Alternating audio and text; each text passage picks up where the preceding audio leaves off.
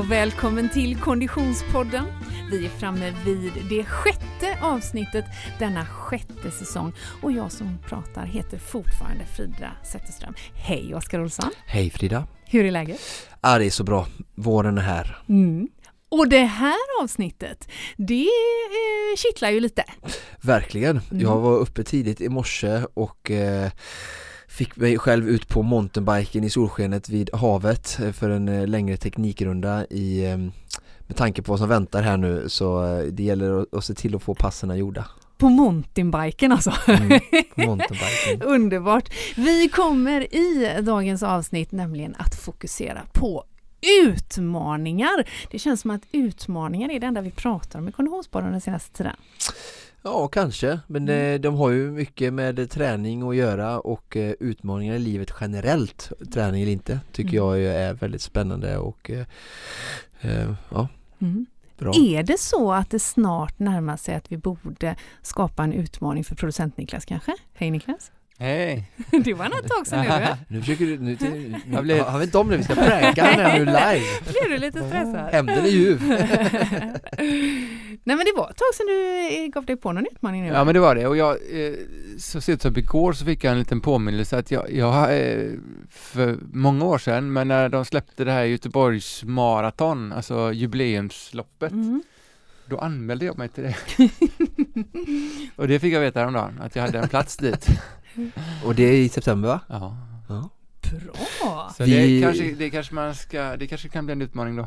Just det. Jag och Frida pratade lite om att vi kommer att ha ett avsnitt här längre fram nu med liksom spring med konditionspodden där vi har lite styrketräning för löpare och lite sånt där så att eh, vi får se till att vi eh, får igång ett program då där vi kan stoppa in procentvinklar så att alla tre nu sakta springer citationstecken mot ett, eh, en ny utmaning. Just det. För utmaningar i, i, i all sin glory ska vi fokusera på i dagens avsnitt. Vi kommer ringa upp till en, en hel del eh, profiler som alla eh, tar sig an eh, en utmaning som passar dem av olika eh, karaktär. Allt från en mile till 100 miles. Mm, allt ifrån att eh, andas väldigt fort och väldigt länge under en väldigt eh, ansträngd period till att hålla andan. Ja, Ja. det också. Det är utmaningar eh, av alla de slag. Men Konditionspoddens mest eh, omskrivna utmaning under det senaste året, det får väl ändå sägas vara Supervasan Niklas? Det får vi nog eh, säga, ja. Mm. Eh, Men Vasaloppet eh, 2.0 alla Frida Zetterström Ja, det står ju lite i skuggan, måste vi nog ändå säga. Nej men Supervasan blev ju ett fantastiskt projekt eh, Mm. i så många olika hänseenden kan man säga. Mm, det- Både medialt men också liksom faktiskt var det ja, responsen och eh, vi har ju förstått att jag har peppat och inspirerat många. Mm. Det är ganska exakt, eh, eller snart ett halvår sedan som det genomfördes eh, det allra första Supervasa-loppet eh, eller genomförandet. Eh, I egenskap av producent, vad skulle du säga att vi liksom tar med oss ur den eh, perioden Niklas? Eh, att det var en eh, det var ett koncept som många liksom eh, attraherades av. Mm. Att det var en utmaning som för många är helt eh, oförståelig. Förutom för Oskar. men, men eh, hela grejen då som, som var Oskars liksom, här, ambition, det var ju att ja, alla lopp är inställda, eh, sluta inte träna, vi måste ha något, något mål. Mm. Då trodde vi kanske att det, det skulle se annorlunda ut nu. Ja. Och nu är vi i en verklighet att det är inte annorlunda utan det är, alla lopp är fortsatt inställda till i alla fall eh, fram till höst. Mm. Så då kändes det ju som att ja men det är nog läge att köra en eh, Supervasan 2.0 och kanske bjuda in lite fler. Mm. Eh, Oskar vill göra den i vär- lite varmare förhållanden också. Gör du en Zlatan nu och pratar om dig själv i tredje person? Ja, ja, alltså Zlatan är kungen och förebilden på så många sätt och jag tycker han är sjukt rolig när han pratar sig själv i tredje person. Så jag är absolut inspirerad av denna malmöit. Jag trodde Zlatan var gud. Ja, just Ja det. det är han, är, han är Så länge han får den blå, blågula muren. Ja. Men, men, men eh, för den Konditionspodden-lyssnare som in, händelsevis inte vet riktigt vad vi pratar om så är det alltså så att Supervasan eh, eh, innebär att man gör tre Vasalopp på raken. En distans på rullskidor, en distans på cykling och en distans löpning Ja. i ett svep. Ja. Eh, och så har man då med sig ett mediateam i form av oss Niklas. Ja, precis. Ut, ja.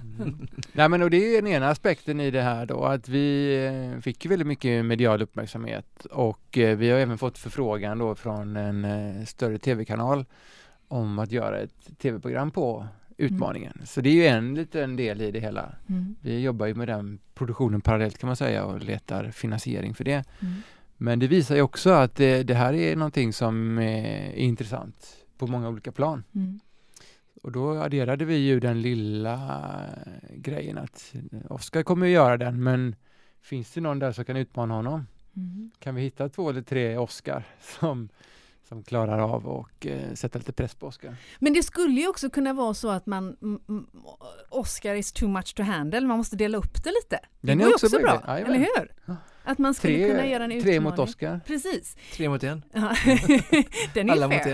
en. Nej men så här är det ju, vi känner ju någonstans att, att eh, Supervasan, vi ska inte kalla det 2.0 för det är inte det det handlar om utan det är helt enkelt eh, Supervasan nu i vår, eh, kan ju ta den form som vi liksom känner att eh, våra lyssnare, våra motionärer vill, eh, vill ta sig an. Det skulle kunna vara att man är ett lag, eller hur? Ja, absolut.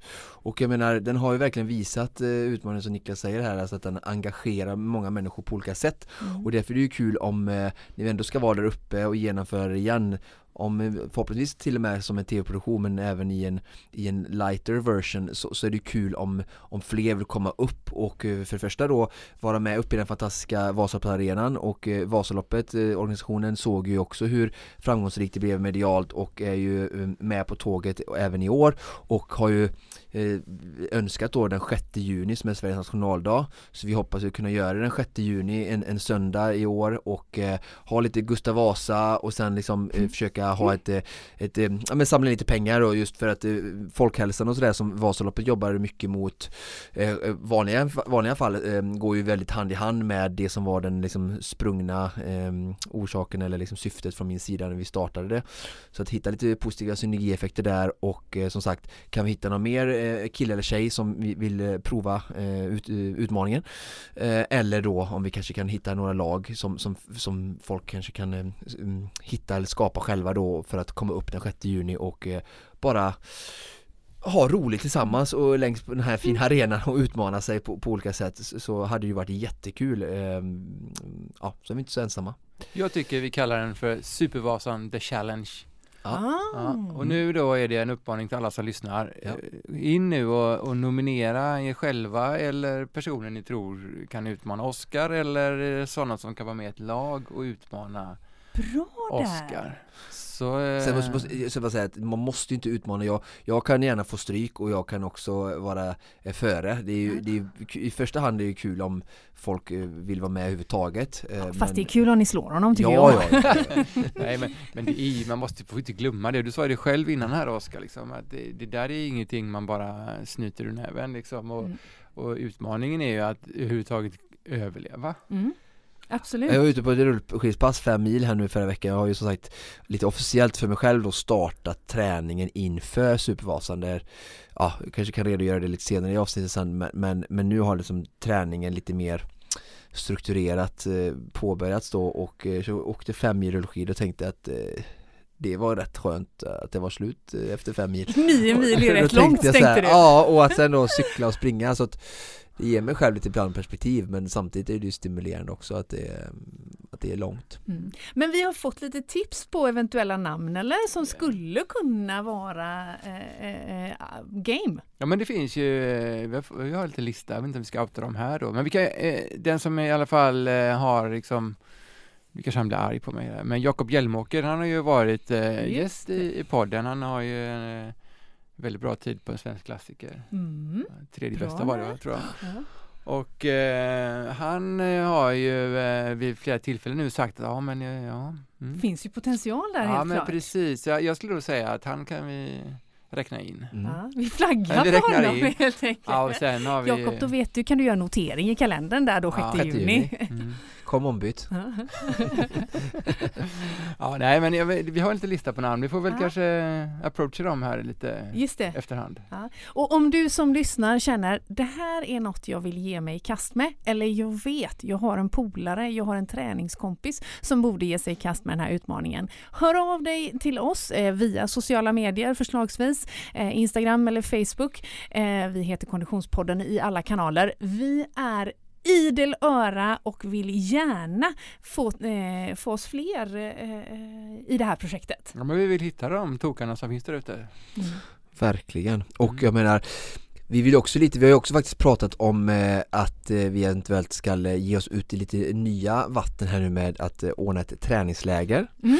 och där också liksom inspirera lite kring Supervasan eh, men också som vi pratade om att eh, det skulle ju kunna vara så att man, folk vill komma upp och göra en eh, mini-supervasa i till Mm. exempel åka tre mil rullskidor, cykla tre mil och tre löpning Fick den inspirationen faktiskt av en av eh, Mattias Svans lägerdeltagare när vi var uppe på Top of the Line där på Sälens högfjällshotell.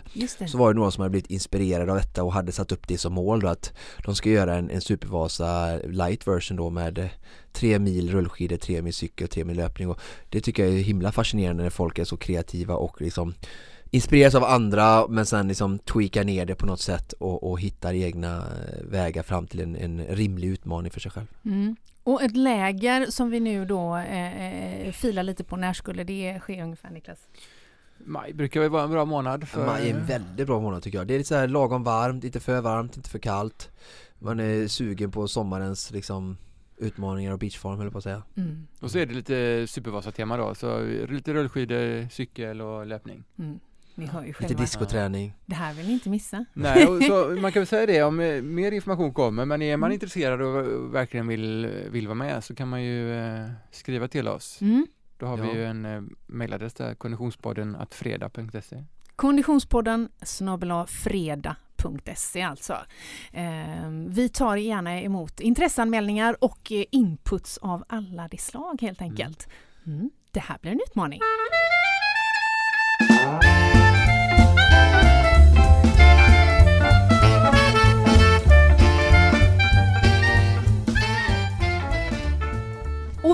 Är så himla glada att vi har med oss våran poddpartner eh, Odlo under hela den här säsongen. Eh, och du Oskar, Mm.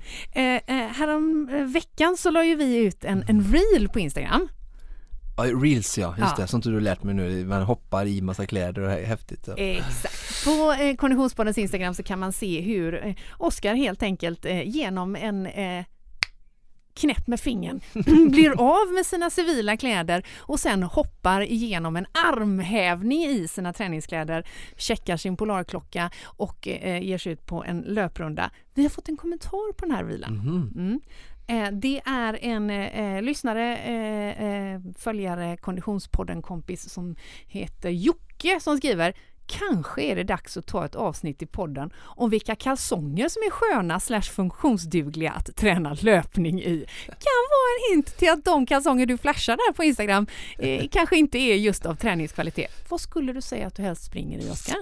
Ja men alltså jag kan inte jag, jag, jag, måste, jag kan liksom inte svara så kort på den här frågan. Nej, jag måste få sväva ut lite. Ja, men go ahead! Och när jag, när, jag, när jag tänker på kalsonger och just det här ämnet i första eh, i första i första anseendet som kommer till mig först så har jag en bild som tar mig tillbaka till jag är typ 6-7 år gammal Jag är ute på kusten där vi ofta var och paddlade kanok jag, min mor och eh, min styvfar Åke Och jag står där liksom med händerna i vädret eh, och benen eh, liksom mellan två stenar lite så här och gör någon sån pose Ja. och så har jag då eh, sådana som jag inte får säga vad de hette förr i tiden utan nu heter det då briefs Mm. eh, eh, vet jag då eh, och det är alltså så manliga kalsonger eh, utan eh, ben Just det. det som kallas boxer tror jag säger de till och med boxershorts eller?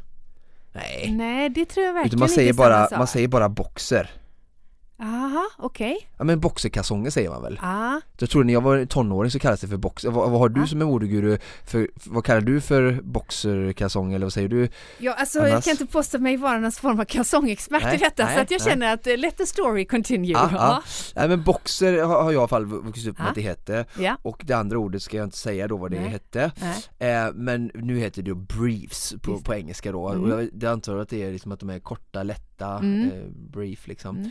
Ehm, Och här, alltså jag Det måste ha blivit en sån modegrej Att någonstans att, ja men det här då med briefsmodellen eller tanga eller vad det heter, heter det trosor, tanga, tonga? ja, men, så, så, att de här små korta trosorna Ah, ah. har liksom eh, gjort att män då i, i normens eh, värld eh, har det som men det kan ju inte killar ha för det blir ju lite feminin kanske då Just att det. ha Ah. ja, med speedo-liknande Mm. trosor på Mm. sig som, som kalsonger. Mm. Så då kom det här med boxer tror jag någon gång Mm. under eh, 90-tal kanske för att jag vet att mina, mina papper, Mm. hör jag på att säga, både Åke och pappa, Mm. eh, de har ju alltid bara haft då briefs som det heter nu, alltså Ja. små tangas höll jag på att säga, men Ja. små eh, speedo-kalsonger. Ja. Och, och som bara så här, det, om vi bortser från modesaken och vad som är snyggt och vad tjejerna vill hitta när de tar av jeansen på mannen, det vet jag inte. Kanske du som kvinna kan svara på. Så om vi bortser från det liksom, så ur ett rent funktionellt, om vi ska ta oss tillbaka till frågan efter den här extremt långa utläggningen. så bara så här, benen på boxerkalsongen här är bara men jag har testat Björn Borg, jag har testat funktion, jag har testat Newline, jag har testat massa och craft, jag har testat alla typer av kalsonger. Och alltså när man, speciellt när man rör på sig Ah. så stasar ju den här skiten upp hela Ja. tiden och blir väck. Ja. Springer man och du har ett väck då på en boxerkalsong så får du ju fucking skav. Just det. Ja, som är jättedåliga. Sen om du har vanliga kläder, så nu är det väldigt vanligt med liksom stretch och sånt där, då är det liksom, och håller de också på och åker upp och så, så går man och drar de här kalsongerna, då blir man ju anklagad för att uh, gå inte och ta det på snoppen. Ja, jag håller inte på att ta mig på snoppen, jag försöker liksom rätta till mina kalsonger som åkt upp i gömsken och skrevet och allt möjligt. Så liksom, om man har ett par liksom fucking briefs som Ja. liksom går upp in i gömsken, Ja. paketet kan ligga bekvämt, det går och smiter runt rumpan. Ja. Det är liksom både manligt, snyggt, sexigt och sjukt funktionellt. Så därför var ju så, vi pratade om detta i något tidigare avsnitt Ja. och då hörde ju vår snälla eh, Simon Scott som är vår kontakt på Oddo detta Ja. och han skickade ju mig ett par, eh, de har ju massa sådana här liksom träningskalsonger och jag har fått Men's Performance Underwear Brief då Okej. Ehm, så de Men's är- Performance Underwear Briefs Ja. från Odlo. från Odlo. Ja. Eh, Har du tränat här- i dem ännu då? Ja, jag har, har dem på träning och jag har dem när jag går på fest och jag är hemma i alltså liksom, jag har bara dem. Okej. Sen har jag, ibland så får jag ju använda dem, jag har faktiskt fått ganska många och, och köpt några extra själv så att nu har jag nog tio stycken att gå runt på men om det är något som är jättesmutsigt så kanske jag får ha box ibland då men, men jag, jag har dem absolut mest i alla lägen för att det är så himla skönt och jag, jag känner mig så fri och Ja. lätt på något sätt och det det ska vara underkläder tycker jag ska vara så här lätt och fritt och, och liksom Sen kan vi ju ha vad som helst där utanför då Just det. Eh, men, men, och det är samma sak i vattnet, när jag simmar så har jag alltid speedos för jag vill ju liksom ha så lite motstånd som möjligt liksom. och, ja, det, jag, jag brinner väldigt starkt för detta hör du ju och eh, bara eh, svaret på frågan hoppas med, här, med passionen kunde verkligen ge ett, ett tydligt svar att briefs är det du ska köpa och jag, de som är från Odlo, det finns säkert andra märken också men de jag har från Odlo är jag supernöjd med just för att de är ju ett, ett, ett träningsklädmärke Ja. så att de är ju extremt bekväma då för att de är anpassade eh, för att just ha träning och jag bara säger det, snälla alla killar där ute, ha inte liksom Björn Borg bomullskalsonger när ni springer, tränar eller går på gymmet för att det är äckligt, det andas inte och det är så beige. Odlo, ni berikar våran podd, vårat liv och i vissa fall även våran underklädsgarderob. Tack för det Odlo! Och Oskar, våran poddpartner Polar, de har någon nyhet på gång har jag förstått.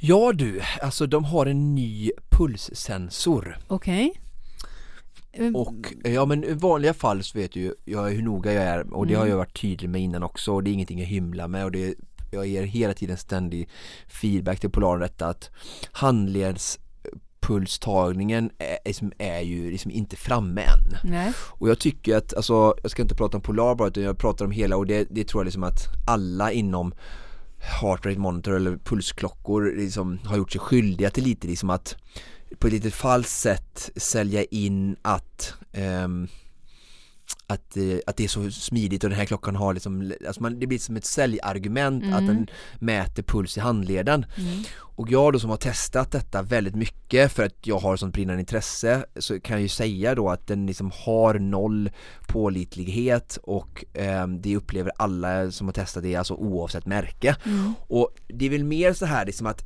det är jättekul att det börjar komma Mm. och eh, det är bra att de finns i klockorna mm. för ja, den funkar jättebra. Jag har kollat och sova med pulssensorband på natten mm. och då stämmer det jättebra när du ligger helt stilla och sover. Just så det. i den anseende så är det jättebra och kul tycker jag att keep track på pulsen och vilopulsen under mm. sömnen.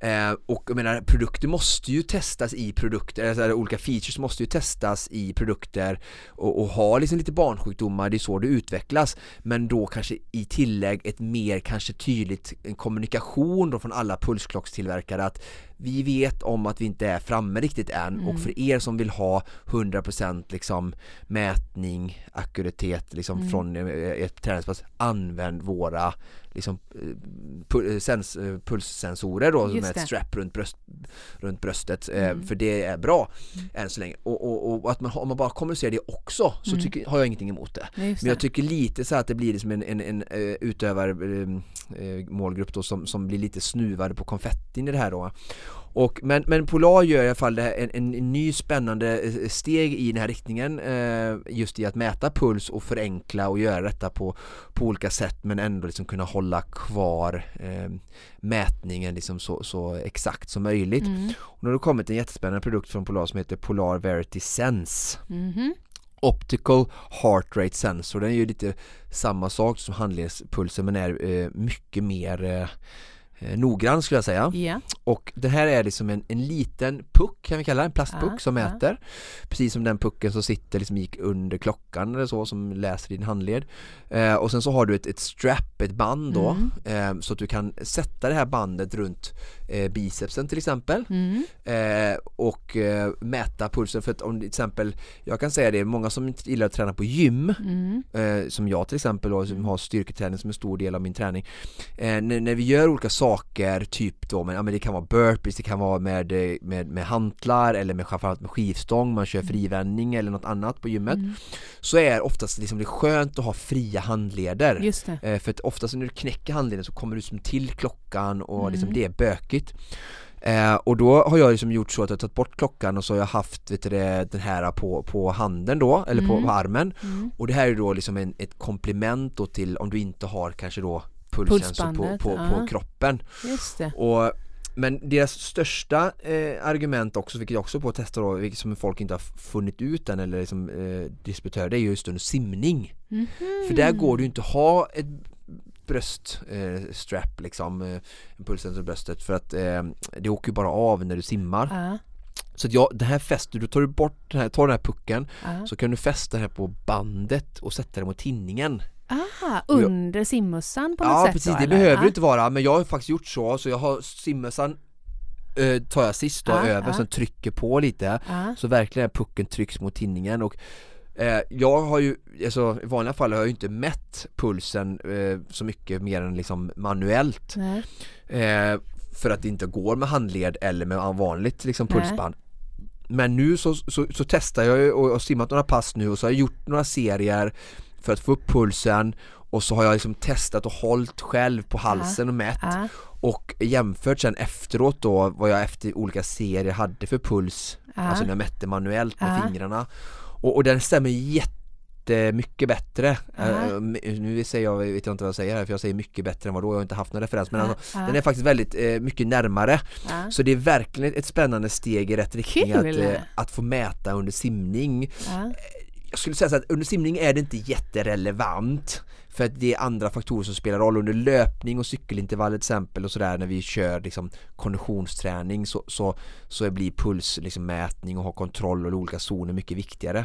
Men det är ändå ett spännande verktyg och just då att du kan ha med den och testa även i vattnet men även då liksom ha den runt armen och på andra mm. ställen eh, gör att det blir liksom väldigt användbart och enkelt mm. och priset är ju ungefär lika mycket som ett vanligt pulsband. Och det här är alltså en, en produkt som man kan köpa till sin Polarklocka? Precis. Eh, och den hette igen? Polar Verity Sense. Och du kan ju även, alltså den är ju helt unik, du kan ju även koppla den till mobilen. Så jag har ju testat ah. den haft den, så jag har mätt och haft den runt armen ah. och så har jag testat den och haft eh, kopplat till mobilen och mätt pulsen och så mm. jämfört när jag har mitt vanliga pulsbälte och mm. mäter med klockan för det mm. vet jag ju är ju yeah. 1-2% max liksom felmarginal mm. och där stämmer den jättebra också. Eh, så att eh, simning måste jag testa mer men faktiskt att den det är det absolut det bästa jag har testat hittills när det gäller att mäta puls så mm. eh, och sen på land då så är, så är det ju klart ännu mer akkurat eh, liksom pulsmätning då om man jämför med standardmätningen då. Så att eh, jättekul att det händer lite sådana grejer och jag menar det är också så att du kan ha den utan att ha din klocka för den mäter distans. Just det. Så att du, eh, du kan, alltså den mäter både distans och fart så då kan du liksom mm. bara springa med den och, och som, eller jag behöver inte ha med mm. klockan när jag simmar, och många simmar ju med sin klocka. Just det. Så även om du inte vill mäta puls så är det ju svinbra att bara ha vid simglasögonen mm. eh, så får mm. du både puls och distans och fart ah, ja, ja. och så har du ditt pass loggat för att simma med klocka är ju ingenting jag rekommenderar även om jag gör det ibland också så, så, så tycker inte jag att eh, att man ska göra det för det stör, förstör liksom simningen och, och liksom känslan i vattnet. Mm. Vi får anledning att återkomma till den här produkten. Ja, jag ska testa mer men, men absolut och liksom, jag ska försöka göra en story eh, eh, i anslutning till det här avsnittet med den här produkten bara för att eh, visa lite så får man såklart gå in och läsa på lite mer men Polarity Verity Sense, eh, jätteny spännande typ av liksom tracking device med pulsmätning då från Polar som jag säger eh, absolut en helt annan nivå eh, och eh, liksom mer noggrannhet än en, en handledspulstagning. Liksom. Mm. Mm. Spännande, tack för det Polar.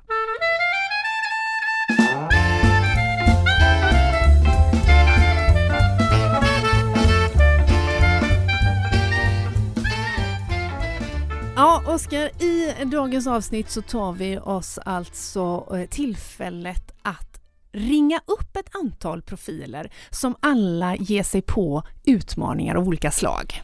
Ja, verkligen och de alla representerar väl liksom att det finns, som jag har sagt innan så många gånger, inga normer eller regler för hur en utmaning utformas eller ser ut. Och det är det som är det fantastiska utan det enda viktiga är vad utmaningen ger individen. Mm. och att den verkligen liksom är positiv effekt och liksom ett driv och ett, ett positivt resultat för individen själv. Och det ska bli jättekul att höra alla dessa olika typer av utmaningar och eh, inspirerande att höra att, liksom att det är bara kreativiteten eller liksom att det finns verkligen inga regler utan bara hitta sin egen utmaning. Mm. En utmaning som ligger nära i tiden, det är den som Jessica Ståhl Norris ger sig i kast med.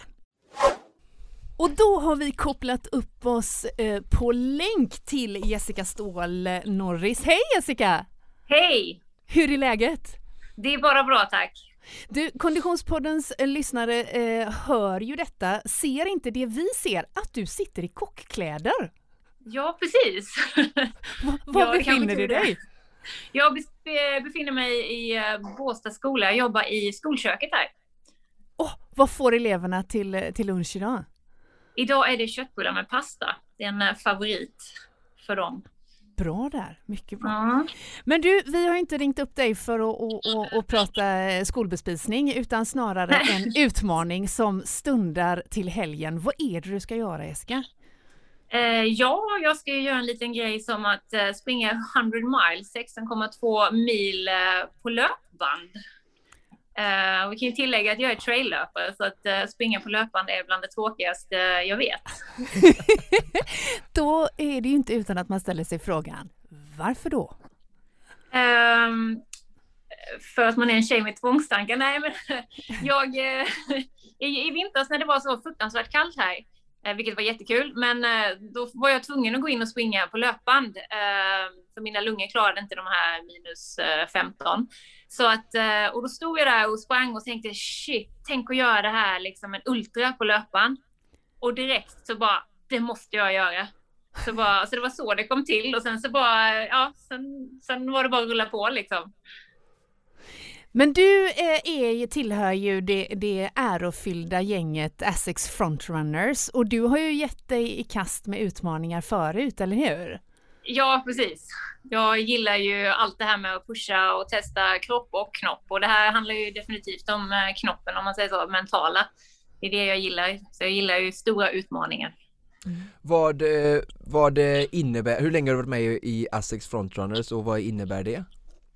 Eh, nu är det fjärde året jag är inne på och ja, det innebär att man är ambassadör, ambassadör för eh, Asics och mm. eh, man eh, springer för dem och får ju kläder och blir sponsrade av skor och kläder och grejer och vi eh, representerar det märket ute och skriver recensioner och bloggar och lite annat.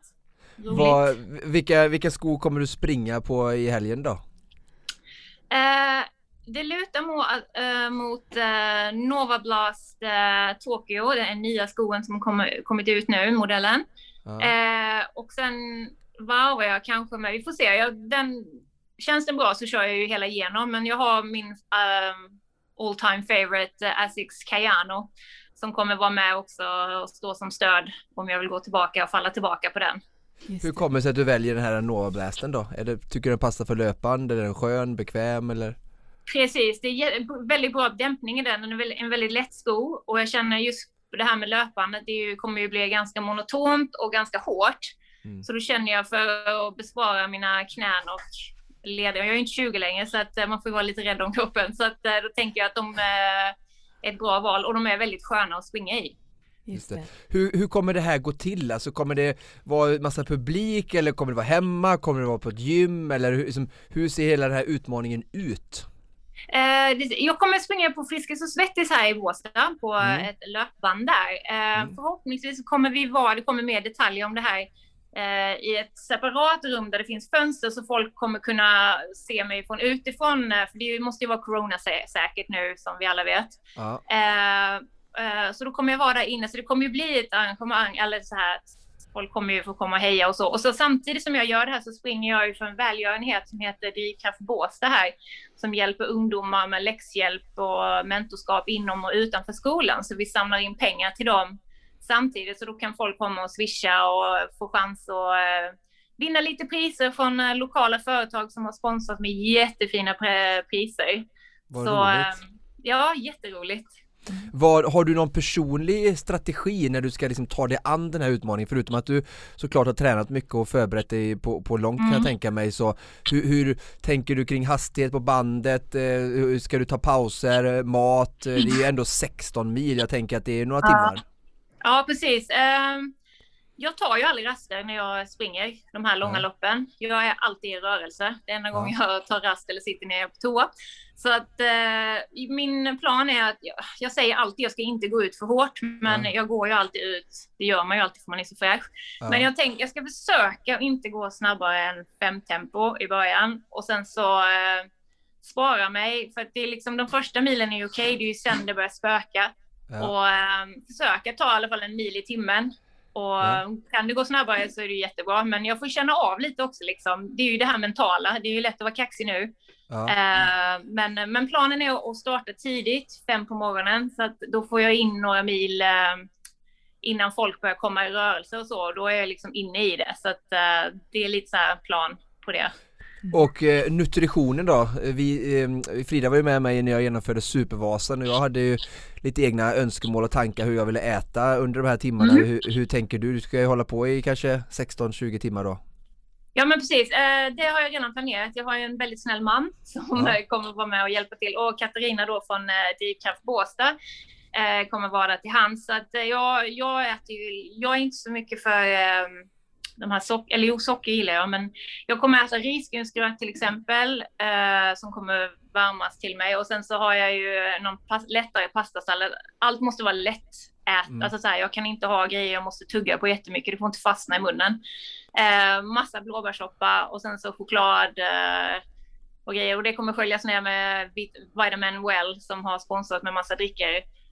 Um, så det är typ min basföda. Det är risgrynsgröt och så blåbärssoppa. Det funkar jättebra med min mage och eh, ja, energileveln där liksom. Mm. Du tar inte med dig köttbullar och, och makaroner alltså från skolköket? Nej, skolköket. vad, vad, vad, har du för erfarenhet av eh, långa lopp går, när du går in i detta nu? Vi vet att du har sprungit eh, långt förut mellan olika städer. Uh, vad är det mm. längsta du sprungit i, i ett streck? Eh, längsta i ett streck är ju 180,5 eh, mil. Eller jag menar, jag skojar, 18 mil. 18,5 mil. Okay. Ja, och det gjorde jag nu i november, december under 24 timmar och det var ju ute i ruskigt väder. Så det är mitt rekord, längdrekord. Och, uh, sen har jag ju sprungit massa 100 miles innan. Uh, så att jag känner mig lugn med sträckan så, men nu är det ju annat, för nu är det, det är därför jag blir så uh, intrigued till att göra det här, i och med att det är så mycket mentalt att stå på samma ställe och um, testa det. De, de, som blir inspirerade av det nu och förhoppningsvis kan få lite inspiration, vad, vad kan de följa detta spektaklet nu när det går av stapeln i helgen? Ja, de kan ju följa mig på min Instagram, Jessica Stahl Norris heter mm. jag där. Mm. Uh, och vi kommer sända live, även från Drivkraft Båstad så kommer vi sända live uh, på de här båda olika kontona. Ja. Uh, och det kommer läggas upp uh, mycket därigenom och så. Så där kan man definitivt följa mig. Så kan man ställa se till, frågor. Uh, se till att tagga Jessica och dela i Konditionspoddens Instagram ja. också så ja, sprider vi detta och se till att folk hittar och kan mm. få inspireras och eventuellt även vara med och bidra till den här välgörenheten som du så fint och samlar Ja, in men precis och det är ju alltså den 27 mars som det här mm. kommer att gå av stapeln. Jessica, vi pratar ju om utmaningar generellt i dagens avsnitt. Hur viktigt viktigt skulle du säga att eh, det här med att samla in pengar samtidigt är för drivkraften i utmaningen för dig just den här gången? Nej men det är en jättebra grej för att det pushar ju till att man verkligen uh, vill klara det och man gör ju det för liksom, ungdomarna och det. Så att, absolut, det hjälper ju. Mm. Men sen tycker jag det är så himla kul att man kan göra det som, som ambassadör för Asics också. Så är det viktigt, för jag brinner ju för att inspirera och motivera andra eh, lika mycket som jag älskar att springa liksom. Så att i kombination då med att kunna samla in pengar till det och ha den kraften att kunna göra det är ju fantastiskt liksom. Och det, ja absolut, det är en morot. Mm. Mm. 16 mil på löpband alltså i ett streck för att samla in pengar uh. till eh, Drivkraft Båstad. Som ja. traillöpare och vanlig dödlig människa lägger jag till Exakt. bara som, som utmaning Tack. i det här. Trebarnsmamma kan vi lägga till också då. en trebarnsmamma som har eh, en skolklasser som väntar på sin lunch. Du ska få återgå till ditt eh, vardagsarbete. Men innan vi släpper det måste jag bara fråga, utav de här 16 milen, finns det mm. någon sån här brytpunkt som du är mer eller mindre mindre eh, eh, rädd för? När blir det som värst? Eh, det brukar vara, jag tycker egentligen början är värst mm. eh, innan man har kommit igång. Men sen har man ju alltid en brytpunkt eh, vid natten där när man börjar bli lite trött och då kan man ju få lite så här, vad håller jag på med? Eller det får man ju Just några det. gånger. Men eh, ja, så det blir intressant att se hur det blir nu i och med att det blir ännu mer mentalt. Men ja, början och så någonstans lite, inte nära, så vi är typ 100-110 kilometer, för då är man nära men inte nära nog. Yes. Men, men 5 plus 16 det är 21, du är mål klockan 9 innan du ska sova. Ja, vi hoppas det. Om du, om, om du, om du springer en timme i milen. Ja, det är bra. Jag ska hålla en online eh, pilatesklass klockan 10 på söndagen, så jag måste vara färdig innan dess sova lite. Lägger in lite stretchmoment i den där. Ja, exakt. Jessica, vi skänker dig en, en, en stärkande tanke den 27 mars och vi kommer såklart att hålla utkik. Tack för att vi fick ringa upp dig och all lycka. Tack snälla själv. Mm. Hej då. Hej då. Hej då. Hej.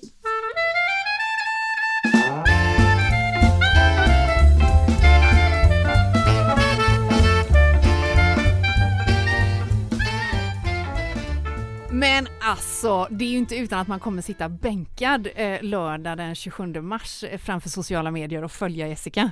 Nej, det, jag går ju alltid upp klockan fem, eh, för jag har ju den klockan tack vare Spiderman. Men oavsett när man vaknar på söndagen eller 27 mars så kan man ju absolut, eh, eh, under, hon lär ju hålla på en, en, en några timmar. Så att, man eh, kommer inte missa henne. Jag kommer inte missa henne. så även om hon startar klockan fem så, så in och följ.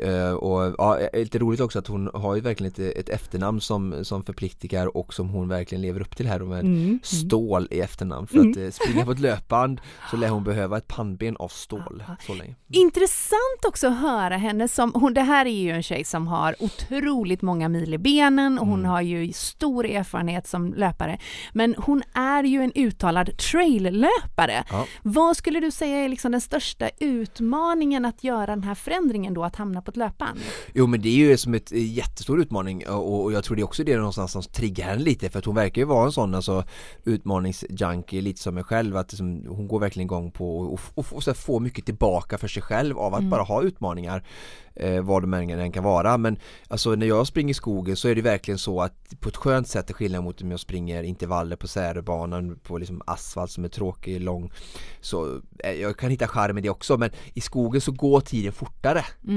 Eh, Variationen. Ja precis och du, man ser mycket att titta på, det är precis variationer så att liksom, minuterna, timmarna flyger iväg på ett helt annat sätt upplever jag och det tror jag många upplever och särskilt eh, Jessica också som är van traillöpare som du säger. Så att för henne att springa på ett löpband där liksom det är så himla monotont, det är samma muskel hela tiden och kommer säkert, tänker jag, få en utmaningar med typ att behöva stretcha och lite, Mm. alltså lite som vi har sett en väldigt lång eh, jämförelse här nu men, men, men i- genom triathlon nu så har det kommit en del ehm, eh, lopp nu tack vare corona inne på alltså motorbanor Mm, som mm.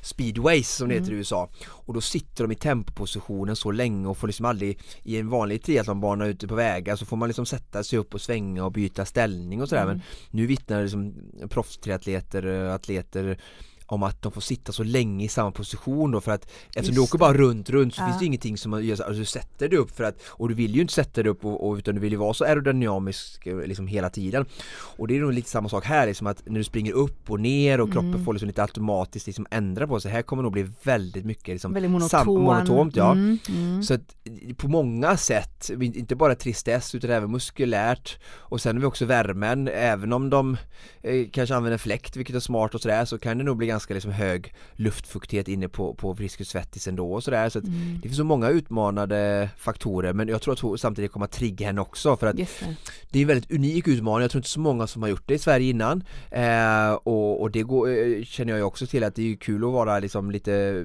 banbrytande så och göra Mm. nya saker och testa gränser för, för människan så att eh, Eh, absolut att eh, distansen inte är det största tror jag inte i hennes fall. Som hon, hon har ju sprungit 18 mil som hon berättade innan. Mm, mm. Eh, Så sent som i november. Ja precis, Så, att, så att hon är nog rent mentalt förberedd på att hålla på många timmar och vad det innebär men eh, jättespännande och, och jag är ju egentligen emot eh, liksom mycket, för mycket träning på löpband men som en sån här utmaning och, och nu i coronatider och framförallt att kunna göra både för insamlingen och, och, och få inspiration så det blir väldigt lätt eh, alltså, alltså att följa och, Mm. och se henne och ställa lite frågor och Just det, så det på- blir den behändigt. Ja, behändigt Mm, ur ett liksom, mm. eventsynpunkt så, så att det är jättekul initiativ eh, och ska bli kul att se om hon byter lite skor längs med vägen Mm. och skulle börja med en Nova Blast där jag Ja. har ju själv som jag har hemma och är jättenöjd med så att eh, det är också en sko jag skulle tänka mig att springa eh, liksom just lite längre med just för att den är så lätt men ändå har en bra liksom, uppbyggnad då vilket är skönt när man Mm. springer lugnt och långt då. Mm.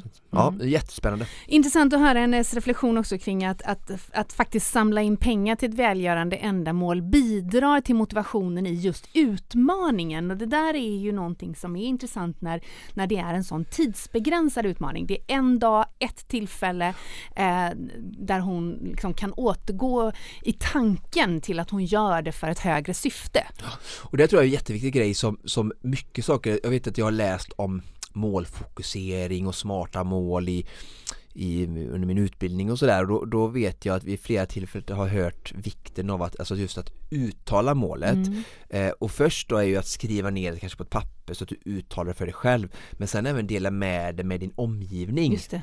och det tror jag är, det är även det, och det är liksom verkligen tror jag en samma typ av effekt som hon Mm. får. Nu är det ännu större när det är för en välgörenhet, eller som jag fick på Supervasa Mm. när folk följde mig. Mm. Men gemene man som gör det här, hittar sin egen utmaning, så tror jag också är ett bra sätt att berätta om det för sin omgivning för då Mm. frågar de dig och du kommer även få eh, tillrop och påhejningar längs med vilket skapar ett, ett driv också, att vi får lite hjälp på vägen Mm. som våra insamlingen då men även alltså vår omgivning kan skapa för oss. Så att Mm. det tror jag är jättebra att försöka vara öppna Först tänka till och vara öppen för oss själva med målet men sen också dela med oss på olika sätt då i ja, hur, hur, mycket vi delar med oss får ju var och en bestämma men att har man ett Instagramkonto och kan dela med sig av sitt mål där och, mm. och, så för att inspirera och också även då få energi mm. utifrån tror jag är jätte, jättebra. Mm. Väldigt inspirerande och väldigt eh, fascinerande att höra eh, om Jessicas utmaning som alltså då består i att eh, springa 16 mil på löpband under en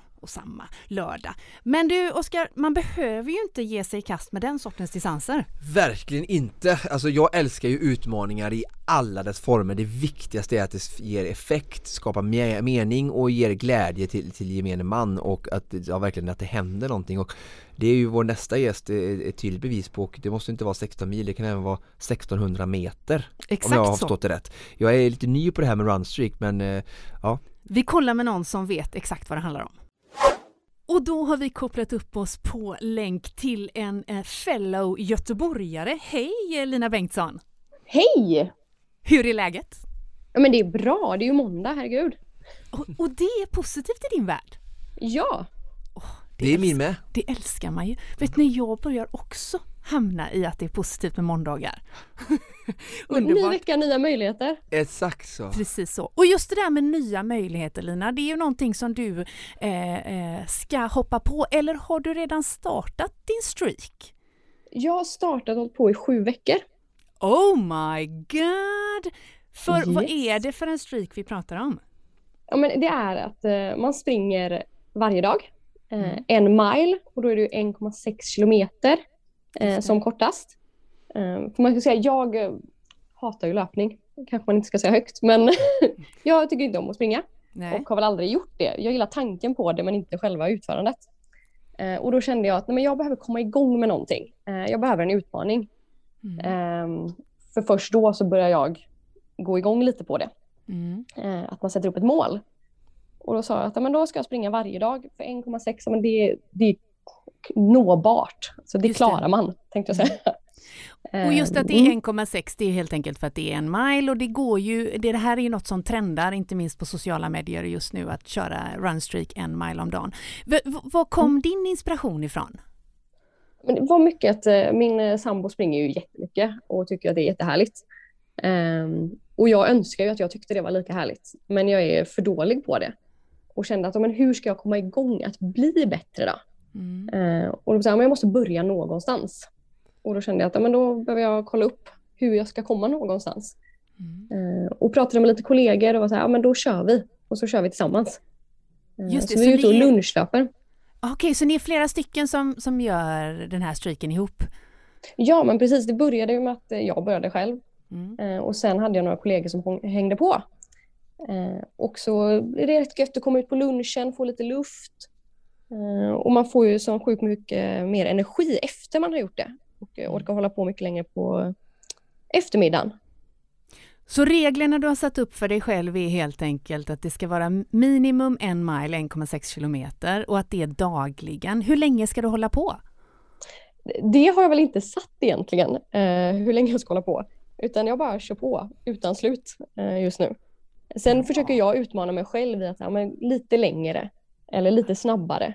Um, så att jag gör det för mig själv och för att bevisa mig själv. För egentligen så är ju ett slutmål som jag fick av min sambo att jag ska springa milen under 50 minuter. Så då är det så här, hur når jag dit? Okej, okay, bra. Ja, bra, eh, bra slutmål. V vad skulle du säga att du, vad snitt tittar du på i, i distans? För det är klart att 1,6 är ju inte så långt om vi ska vara ärliga. Mm. Nej men det är det inte. Eh, men det har, jag har en liten slinga som jag springer här på jobbet då och den är ju 2,7. Ah. Eh, så det är lite längre i alla fall, men fortfarande så här, man kan kämpa sig igenom det. Mm. Eh, och utmana sig själv lite.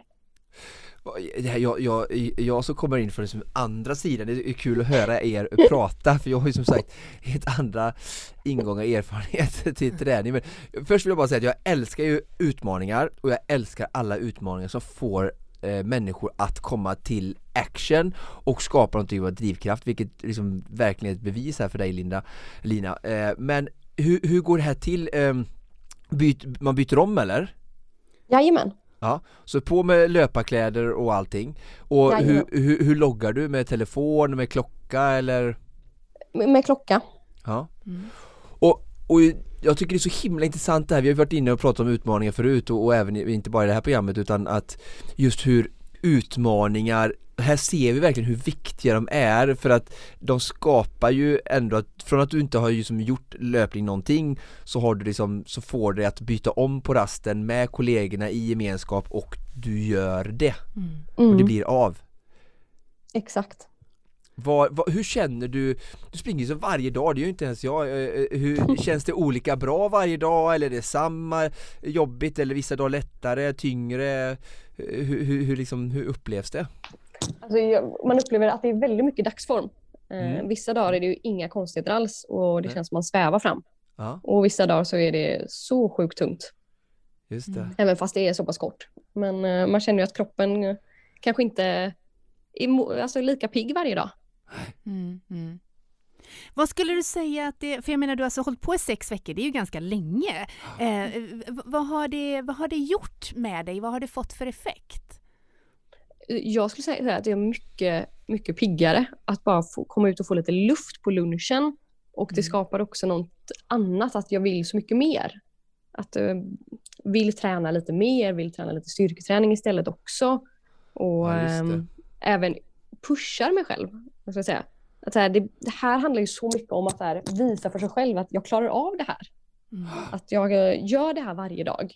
Ehm, Ja, för jag att tror att det vi är mycket det det handlar säga, om. Om vi skulle säga att det var bara promenad så, Mm. så är det klart att det är ju inte att förringa heller men det här blir ju en ändå mer lite större belastning och eh, ställer lite högre krav på kroppen liksom att du ska byta om och faktiskt träna och hjärtat ska Mm. jobba så det blir ju Mm. ännu mer och ju större utmaning om vi säger att, liksom, att, att springa 2,7 km istället för att du gå ut och gå samma tid på lunchen som, som motion eh, liksom, ge- ger ju också alltså effekterna både fysiskt men även mentalt i tillfredsställelse av att jag Ja. klarar det som du säger blir ju också såklart då större när insatsen är lite större.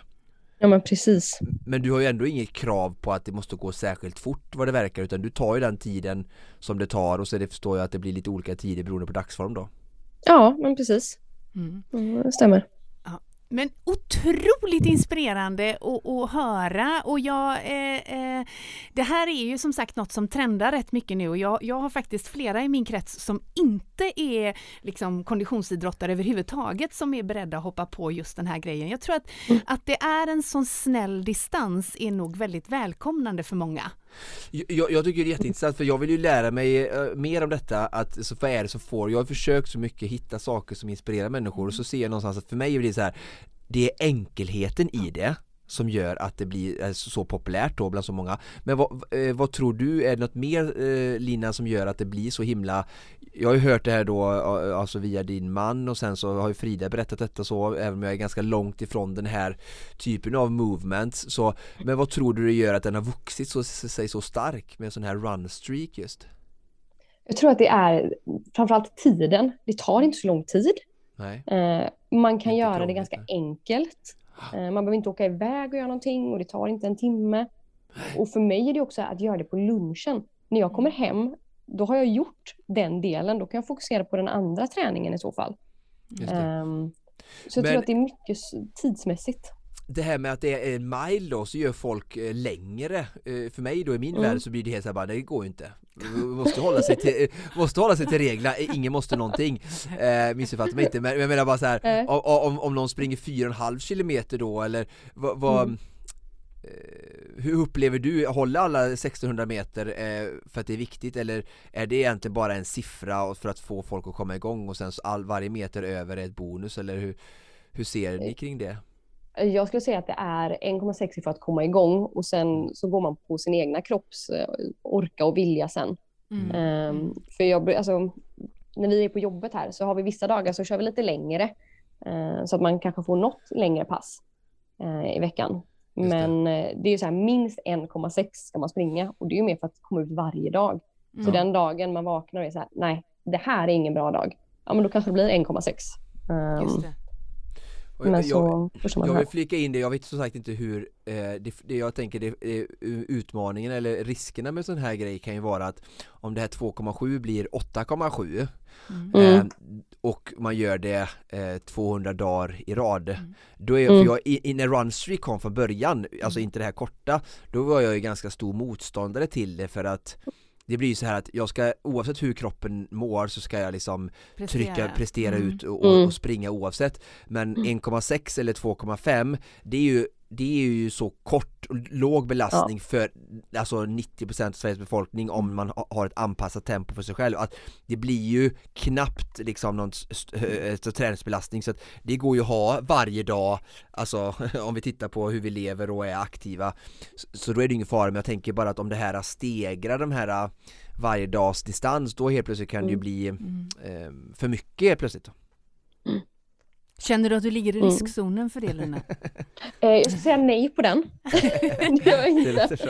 Ja, det är underbart. Nej, men det är underbart. Jag tycker det är så himla härligt att att höra dig. Jag gillar också eh, tanken på att du inte har satt ett slutdatum på det utan att det lite grann har ju nu då ätit sig in som en livsstil, en del av din vardag. Mm. Halleluja. Ja, det är härligt. Ja. Mm. Och nu är våren här. Det här kommer ju bara bli bättre och bättre, Lina. ja, ja. Ja, vi kände det, vi började i snöstormen så nu är det ju enkelt att gå ut. Exakt Det är så. härligt. Du, tusen tack för att vi från Konditionspodden fick ringa upp dig och all lycka med din eh, runstreak. Jag misstänker att det kommer vara fler som hakar på. Det hoppas jag. Ha det gott! Tack så mycket. Hej. Hej.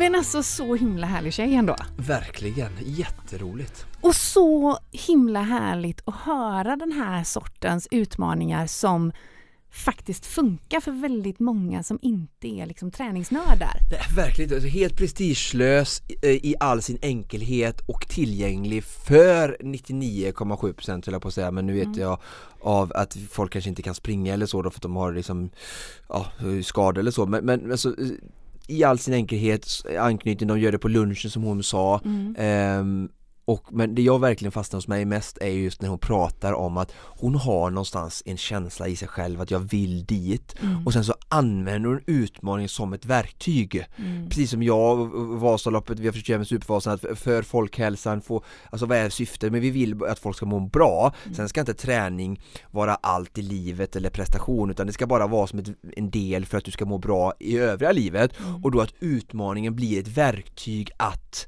liksom möjliggöra detta och, och att hon har hittat lite mer löpglädje och liksom kommer tillbaka och känner att ah, men shit, I can do this Mm. och liksom lite du vet så, klappa sig själv så att, Otroligt härligt att höra henne säga också att det har fått henne att vilja träna mer av annat. mm. Det är ju en riktigt göttig effekt alltså. Ah, Jag tror att det är sån en subconsciously undermedveten effekt som vi får av att eh, de här endorfinerna som säger Mm. att ah, jag känner mig stark, eh, hjärnan får jobba, jag och kroppen får jobba ehm, och att det får sådana positiva synergieffekter och, och, och det talar ju verkligen det Linas berättelse om här. Mm. Jag tror också att det här med att det är en sån begränsad och snäll distans som en mile 1,6 kilometer. Jag gör lite liknelsen till när jag hade min yogastreak eh, eh för några veckor sedan. Jag körde ju eh, yoga varje dag i 100 dagar och där var liksom grunden i det var att köra 20 minuter. 20 minuter är ju väldigt kort. De allra flesta yogapass som man går på liksom en, en, med instruktör är ju kanske upp mot en timme minst. Men just för att det bara var 20 minuter så gjorde det att jag kände okej, jag löser det, även om jag inte har gjort det förrän sent på kvällen, för även om jag inte känner mig helt hundra i kroppen, så löser man 20 Mm, minuters mm, yoga mm, på mm, samma sätt mm. som de allra flesta löser 1,6 kilometers löpning. Till och med när jag var på skidläger och vi hade sena kvällar med eh, föreläsningar och middagar så såg jag dig gå upp liksom 22.00 på kvällen och Och köra mina 20 minuter. Ja, Ja, men precis. ja. Och jag tror att där är det ju lite så på att resande fot. liksom. Tar man, med sig en, tar man sig an en streak eh, som, som går ut på att göra någonting varje dag under en väldigt lång period, då ska man nog vara ganska snäll mot sig själv Ja, i att sätta verkligen. begränsningen. Eh, och därmed inte sagt att man inte då samtidigt kan springa milen till helgen eller köra Nej, ett, ett, ett lång- långt lägsta nivån hela tiden är låg. Exakt. Och att man, man sätter den så. Eh, ja, men jag var otroligt inspirerande att höra Lina verkligen och det ska bli kul att, att följa upp lite längre fram och se hur länge hon fortsätter. Hon hade alltså hållit på med sin runstreak i sex veckor. Och jag, jag tycker också det här är så, är en positiv tror jag, utan att veta exakt exakt var, var ni får all den här inspirationen från så, så, så förutsätter jag och tänker att det kommer nog mycket via sociala medier Mm. och eh, det ser vi ju en väldigt positiv del med sociala medier just nu hur vi kan skapa inspiration för varandra och- och just sådana här då movements eller vad vi ska kalla det trendgrejer då inom liksom, ja, men, i det här fallet då träning och rörelse och jag, jag har varit så trött genom åren och jag börjar bli lite gladare nu. Men jag har liksom verkligen varit trött på att vi som hållit på med triathlon, swimrun och klassiker och Vasalopp och sådana här grejer Det har setts liksom som någon slags avart i samhället. Att det är bara extremister och ni håller på med detta och det är så lätt för er att säga att det är bara träna och, och allting. Men- Och det är precis som att vi har varit någon slags norm utan att vi själva har velat vara det. Utan vi är bara så här, vi försöker göra det som vi tycker är roligt och vi försöker hitta utmaningar som är utefter våra förmågor och sen har det som blivit, det känns som att det har blivit som sagt en segregation eller polarisering i samhället av att ni och dem Istället för att se det som att de utmanar sig och jag kan utmana mig själv istället. Så kör jag 9 mil skidor så åker jag liksom 9 kilometer skidor eller liksom 1,6 kilometer löpning. Och verkligen så här sätter min och att det finns ingen norm när det gäller utmaningar, lopp motionslopp och sånt där. Och man kan göra ett motionslopp hemma på söndagen så jag kallar det för liksom världsmästarrundan i Kullavik eller Mm. mm. vad, förstår du vad jag menar? Alltså, Ja. för det, vad är syftet egentligen? Vi allihopa vill ju utmanas, eh, få lite motstånd, eh, pressas lite, få en utmaning för oss själva och så mår vi skönt efteråt, sätter oss, tar en öl eller en glass och så liksom, får vi in det här liksom, kontinuiteten av rörelse och, Eh, men, och då menar jag att den här typen av movement känns som att den tar ner de här liksom murarna lite mellan, ja, jag ska inte säga vanliga befolkningen men de som tränar lite mindre och oss som tränar lite mer. Mm. Att liksom att det, det finns bara utmaningar och, liksom, och det finns alla utmaningar. Det finns inte bara de som är liksom, ja men då Vasaloppet, eh, Stockholm Marathon eller sånt utan det finns verkligen liksom ingen eh, gräns där liksom på vad som är en utmaning. Mm. Och utmaningar är det gott om i dagens avsnitt. Nu, Oskar Olsson, ska vi ringa upp till en oerhört spännande person. Ja, en kille som eh, verkligen gillar alla dess olika typer av utmaningar och som, eh, jag vet inte riktigt, av någon anledning har liksom eh, en eh, talang i allt han tar sig an. Ehm, som jag känner Rami eh, är ju att han var ju en först framgångsrik liksom, MMA-fighter, sen så började han med triathlon och lärde sig det snabbt, sen höll han på med swimrun och sen eh, vipsen var så fick jag se liksom på hans sociala medier som jag följer han höll på med liksom eh, groddräkter höll jag på att säga, men han dök under vatten, höll andan och, och eh, så har jag fått lära mig liksom att nu har han verkligen liksom satsat på den här sporten då som handlar om liksom att hålla andan Eh, och vi, eh, det är också en, en stor sport och en eh, häftig typ av utmaning och, och liksom ehm, Ja, så att det ska bli jättespännande att höra om, om hans kommande utmaning. Mm. Vi dyker rakt in helt enkelt. Hej Rami! Hej! Hur är läget? Jo, det är bra, tack. Du, eh, tack för att vi får ringa upp dig. Vart befinner du dig just nu? Jag är i, i ett klassrum faktiskt. Jag jobbar som lärare. Så jag Okej. sitter i klassrummet just nu. Medan Vad- eleverna är på rast. Vad undervisar du i för årskurs? Eh, just nu har jag årskurs fyra i matte och NO. Vi, vi, är eh, till, periodiska systemet bakom jag skulle precis säga det till Konditionspoddens lyssnare som inte ser, vi har ju faktiskt dig på länk och storbildsskärm här inne i studion, så ser vi då trafikmärken till vänster om Rami och det periodiska systemet bakom dig där. Men det är inte därför vi ringer dig utan det är för att du just nu ger dig i kast med en spännande utmaning. Ja, precis. Berätta, du, du håller på med, eh, eh, säg, vad, vad, vad heter sporten? Heter det fridykning? Nej? Sporten heter ju fridykning. Sen finns det ju det här poolfridykning eller den vanliga fridyka man dyker djupt. Just det. Och det jag gör är att jag håller på med poolfridykning i de grenarna som finns. Och främst, framför allt statisk apné. Och det är den statiska grenen, att man är bara under vatten utan och håller andan. Statisk apné, säger man. Statisk apné, apné är, ja, andan. Och vad finns Och det mer för grenar? dynamiska.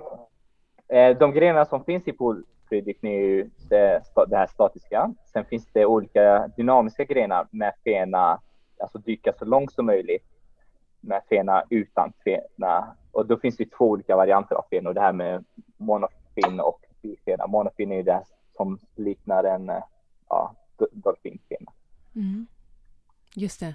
Och din favorit, vad är det utav detta? Det är statiska.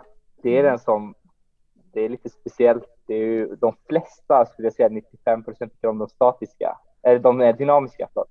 Mm. Dynamiska, men jag tycker om det statiska. Det är mer utmaning i det. Man är längre tid under vatten. Så här handlar det kort och gott om att hålla andan under vattnet. Precis. Vad är, vad är skillnaden, för oss som inte förstår, vad är skillnaden på att hålla andan när du sitter här i klassrummet eller om du liksom stoppar ner huvudet i ett badkar och bara ligger helt stilla på mage och, och flyter som jag ser du gör på, på Instagram ibland? Alltså, vi har ju något som kallas för dykrespons. Så Mm. vi människor har precis som alla andra däggdjur som kan vara i vatten eh, framkalla den här dykresponsen när vi är i vatten. Eh, och då blir det ju enklare att hålla andan. För att Mhm. spara syret. Och det, det som händer är att hjärtrytmen går ner. Jag får lägre puls efter ett tag. Då börjar kroppen spara syre.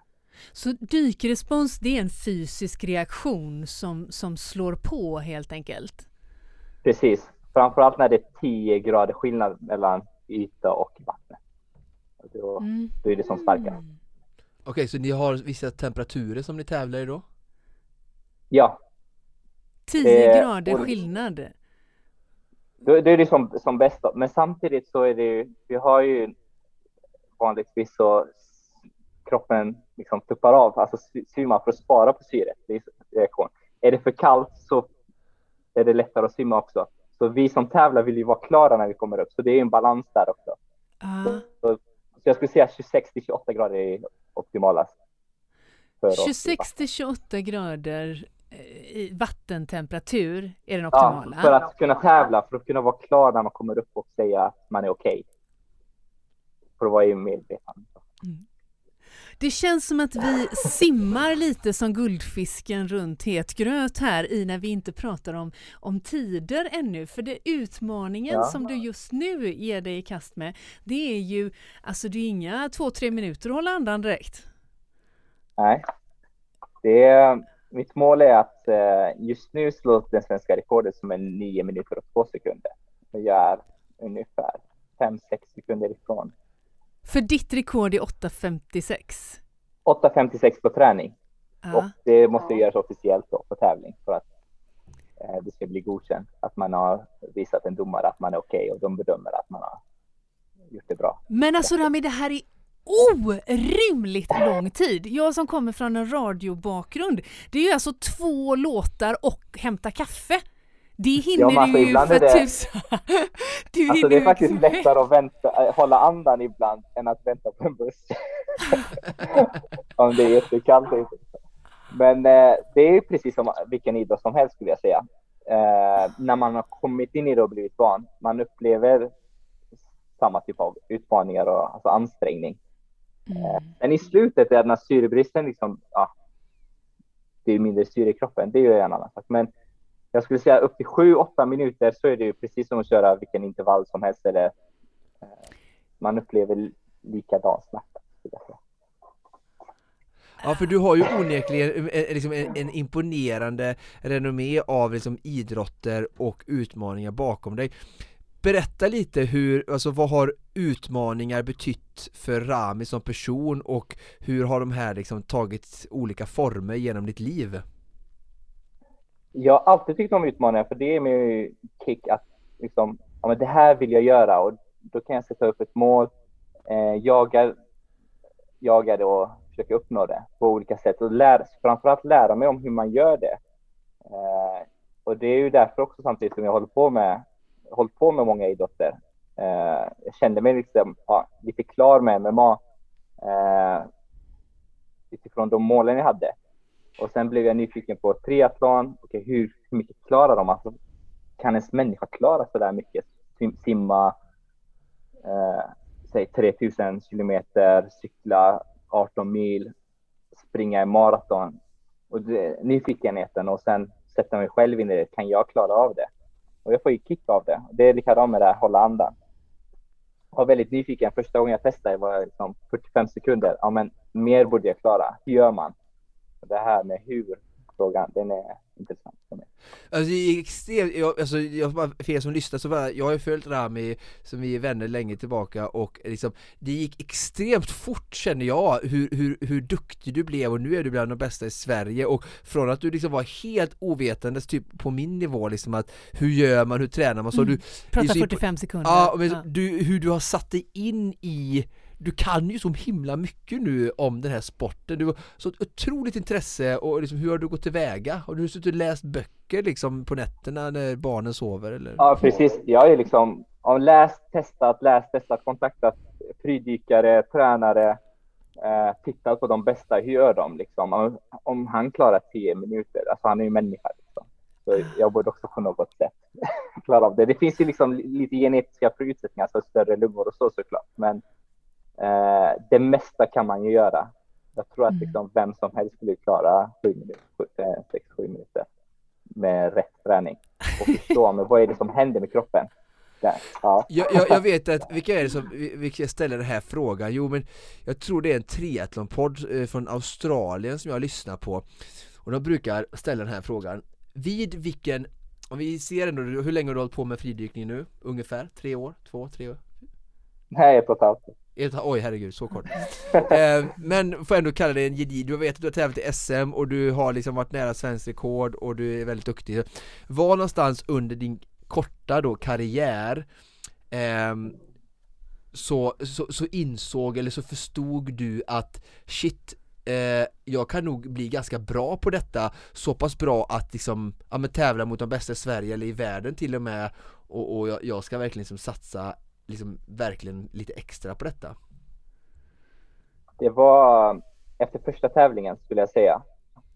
Så det var lite, jag ska bara tävla en gång, testa och så ställa upp i SM och se hur mycket jag klarar. Då, hade, då tänkte jag, men då kan jag kanske placera mig topp 10. Mm. Men första tävlingen så lyckades jag dyka två meter över kvalgränsen till VM. 189 meter. Hate when that happens. Då fick jag ju detsamma, såklart jag ska vara med i VM. Sen har det varit pandemi och det här. Men Mm. eh, så då, då blev det så här, men jag ska vara med i VM. Sen var det ju så här, jag tyckte det var väldigt jobbig sport från början. Alltså den ångesten man upplever, liksom panikkänslan, att man inte får luft. Det var väldigt jobbigt i början. Men nu när jag har hållit på och tränat ja, med fem, sex gånger i veckan, bara hålla då har det blivit så mycket en idrott som helst. Så därifrån byggdes det upp. Och hur tränar du? på många olika sätt. Eh, ett sätt är ju att öka CO2-toleransen, alltså koldioxiden, koldioxidhalten som ökar i kroppen. Och det är oftast det som eh, gör att man vill upp och andas. Mm. Eh, det blir för mycket koldioxid. Och eh, vi har ju en del av hjärnan som kallas för amygdala Mm. och den skickar ut panik. Eh, men den paniken planar ut med man tränar. Eh, och det är ett sätt. Sen låga syrenivåer tränar vi på också Okej. eh, för att hålla medvetandet lite. Och, och Eh, rent har fysiskt, man- hur tränar du då? Vad, vad, vad gör du? Eh, för att träna på syrebrist, då hyperventilerar jag eh, mycket. Vanligtvis kan man inte hyperventilera när man dyker, för då tömmer man sig på syre väldigt fort. Men det är ju tanken under träningen, att jag hyperventilerar och sen blåser jag ut luften jag har. Och sen försöker jag hålla andan där. När jag Fast du tar luft i lungorna. Ja, precis. Prova det Jag du hemma, folk, blås ut all luft ni har och sen håll andan. Jag brukar göra tvärtom, jag försöker suga in luft och sen hålla andan. Alltså jag känner att Ja, men då når jag ju meningen syrebrist. Då har jag don't trade this at home. Ja. som mäter eh, syremättnaden i blodet och då ser jag att den tickar neråt. Ja. Och så andas jag när den är... Men jag, jag fattar inte det, för det handlar ju om att utsätta kroppen liksom för, för tuffa förhållanden och det skulle kunna jämföras lite med att konditionstränare åker upp på höjd och tränar där det Ja. finns också lite Precis. syretillgång för att tvinga kroppen till att eh, Mm. eh, tillverka mer röda blodkroppar. röda blodkroppar. Ja, det är, kro- kroppen vänjer sig. Alltså man märker ju eh, vissa i början, nybörjare, liksom, kan ju ta av vid 60-50 procent eh, syrebrist. Men eliten klarar av eh, lägre än 30. Mm. Var är du rent fysiskt när du gör den här träningen? Var befinner du dig? Är du hemma i sovrummet? Eller Ja, Ja, liksom? berätta, vad du gör, berätta vad du gör varje morgon för Frida. Alltså när jag vaknar på morgonen, inte varje morgon nu, alltså det är lite jobbigt att göra det varje morgon. Men, eh, nej, men då vaknar jag och så andas fem minuter, liksom medveten andning. Och sen håller jag andan så mycket jag kan en gång. Då kallar jag det för morning max. Frugan försöker slå på honom så här, du Sami, och le Ja, frugan har koll på mig. Ah, jösses namn eh, och vi är ju en konditionspodd, kan du applicera någon typ av konditionsträning i din träningsregim för att liksom Alltså, du vet ju själv, eh, du och jag har ju båda tränat triathlon eh, många år och konditionsidrott och där finns det ju tydlig kultur och liksom strategi för vad som är framgång för att liksom, ja, men, träna den typen av träning. Finns det någon träningskultur i fridykningskulturen eh, som, som liksom säger att amen, tre, gånger, eh, tre gånger i veckan borde ni köra eh, long slow distance konditionsträning eller intervaller för att liksom bli bättre på, på att hålla andan eller liksom, är det bara statisk apfena och liksom monodykning under vattnet länge liksom? Mm. Jag, jag tror själv att det finns en del, men så är det inte i triathlon. Det har varit väldigt mycket att man ska, hålla, ska meditera, göra yoga eh, och det är det som behövs. Inte så mycket träning för att liksom öka på metabolismen. Men jag tror lite tvärtom. Eh, att det behövs liksom. Det har ju visat mig själv. Eh, har jag bättre VO2 max, har jag bättre återhämtning så kan jag hå- hålla högre mängd träning. Jag kan träna mycket mer. Ja, träna mer eh, fridykning menar du? Mm. Precis. Mm. Och, eh, men det finns inget riktigt sådär, om man kör du fy- fyra, fyra minuter så blir det bättre på det här. Eh, lite svårare. Men eh, det, det som händer för mig är att har jag kört mycket intervaller en period, eh, då minns jag där under tiden jag håller andan. Exempelvis, ja, men det här är ju liknande smärta som 400 meter. Just det. Nu, jag, i- nu har jag kört 300, eh, fyra, och så 100 meter kvar, sen ska jag vila 300. Men då liksom visualiserar det här. Så Mm. applicera smärtan, alltså det till anhållningen. Och- den konkreta utmaningen då att slå det svenska rekordet som är alltså, vad sa du, 9 minuter och 2 sekunder. Eh, när, när beräknar du gå i mål med det? Eh, väldigt snart tror jag. Alltså det jag väntar ju på tävlingar, att vi kan tävla igen efter pandemin. Ja, för det måste vara under officiella former eller? Officiella former, precis. Eh, organiserad tävling. Vad Med säger, vad säger liksom fridykning-Sverige? Här kommer liksom en, eh, en lärare från Göteborg och bara kicka ass med allihopa. Är, är, har du någon konkurrent i Sverige? Och, och, och framförallt, vad säger de som har hållit på i flera år och du är så duktig så här redan liksom? Känner sig hotad? Det, det har faktiskt varit så att det har varit många liksom, oj, nu har det kommit en kille helt plötsligt. Eh, och snart har jag inga konkurrenter tror jag. Eh, Men jag, har, jag, jag, tränar faktiskt, jag tränar faktiskt med han som har svenska rekordet. Ja, Okej, det är bra. Vi håller tid för varandra och pushar varandra. Och han slog ju svenska rekordet faktiskt under tiden jag började träna. Det var, ett, det var 12 års gammalt rekord på 8.43 innan det. Ah. Och sen eh, flyttade han den till 9.02 förra året. Vad, vad är det som händer där typ vid, du sa 8.56, vad, vad händer där vid 8.26? Så- Vi börjar så här, är du liksom i någon slags så här typ av drömland där du känner dig drogad eller typ Ja. så här, äh, men eh, nu, nu, nu snart ska jag nog gå upp eller nej jag ligger nog kvar här en stund till eller liksom, Mm. hur går tankar, Eh, finns det någon tankeverksamhet liksom? Ja, jag kan börja från början för det, just efter åtta är det jättesvårt. Jag minns ju inte riktigt efter åtta, men vi kan börja från början. För de fyra första minuterna så händer ingenting. Jag försöker verkligen inte tänka på någonting och bara, bara vara där. Ser du Eh, klockan? Nej, Så, du, så hur vet du att du har, nu är det typ fem, nu är det rätt bra liksom? jag har en coach bredvid mig som säger till mig, då, beroende på hur jag känner, hur formen är, så säger jag innan, precis innan start, säg tiden från fyra minuter exempelvis.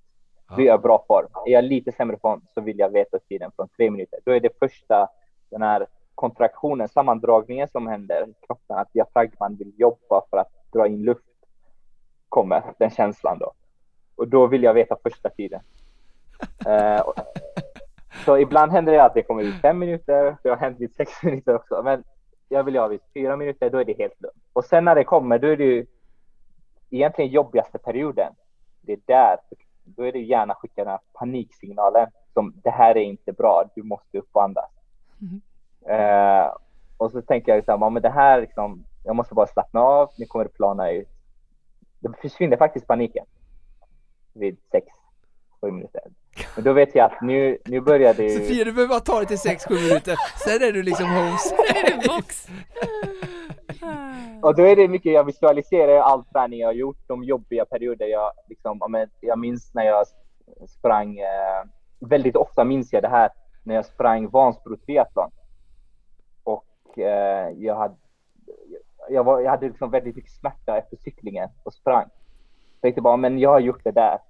Och så klarade jag det mig till sju minuter. Och sju minuter, då är det ju bara en, två minuter kvar. Ja, Puh. Ja, och då tänker jag, nu är det sista spurten. Och ja, jag försöker, coachen brukar ju hålla, eh, prata med mig lite i slutet så att jag är vid medvetande då. Vad är det här? Eh, eh, upp med högerhanden eller upp med vänsterhanden. Eh, så vet de att jag är med. Mm. Jag har ju händerna fram. Efter 7, 7.30 så har jag händerna fram. Mm. Så jag greppar för att komma upp så snabbt som möjligt. Det är egentligen bara det. Och sen känner jag att jag inte kan hålla luften och det är det sista.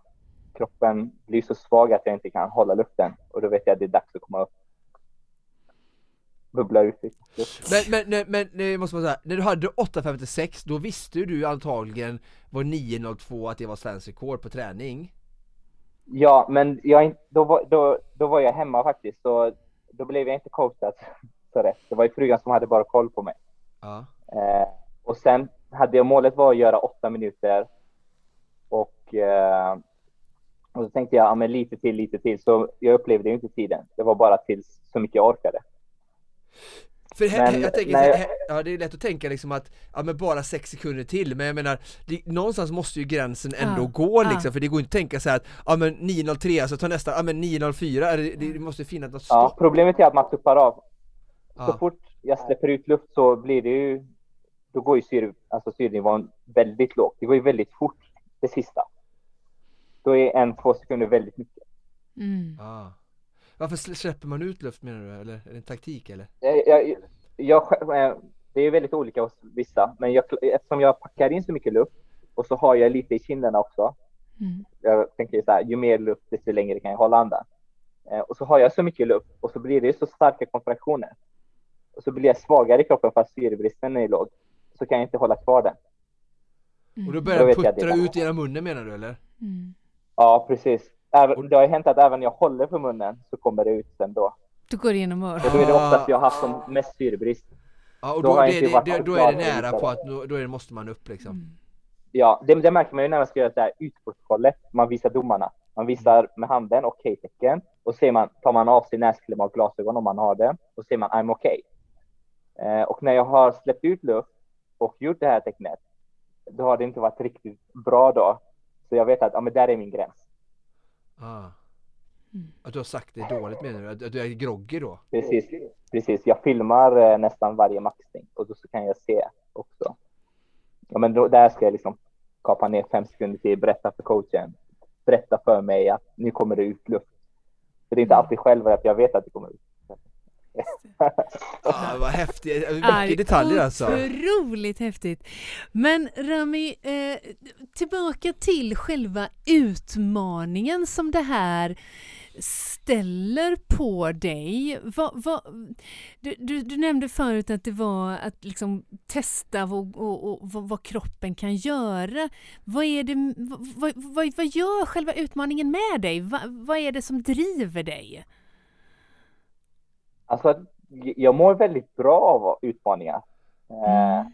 speciellt när jag liksom, även om en träning går dåligt, men jag vet att liksom att jag, gjort, jag gör det här för att eh, försöka uppnå det målet. Och jag, det, ge- det ger mig en sån kick att eh, om vardagen allting blir så mycket bättre för att jag har ett mål och har någonting vid sidan om arbetet, familjen, någonting som är personligt. Just det. Jag tycker så här, det, här, det är väldigt, liksom, det här är mitt. Så här Mm. mycket kan jag hålla andan, så här mycket kan jag springa så långt. Och det är bara jag som kan styra det. Mm. Och det Det- känner jag liksom speciellt, det är därför, Det Mm. låter lite som det handlar om kontroll till viss del också. ja, kontrollera mig själv lite. Oerhört spännande Rami. Om man som Konditionspodden-lyssnare blir nyfiken på att följa ditt äventyr, vad är bästa vägen? Det är Instagram skulle jag säga. Mm. Eh, Rami Bladlav. Mm. Rami Bladlav. Bladlav.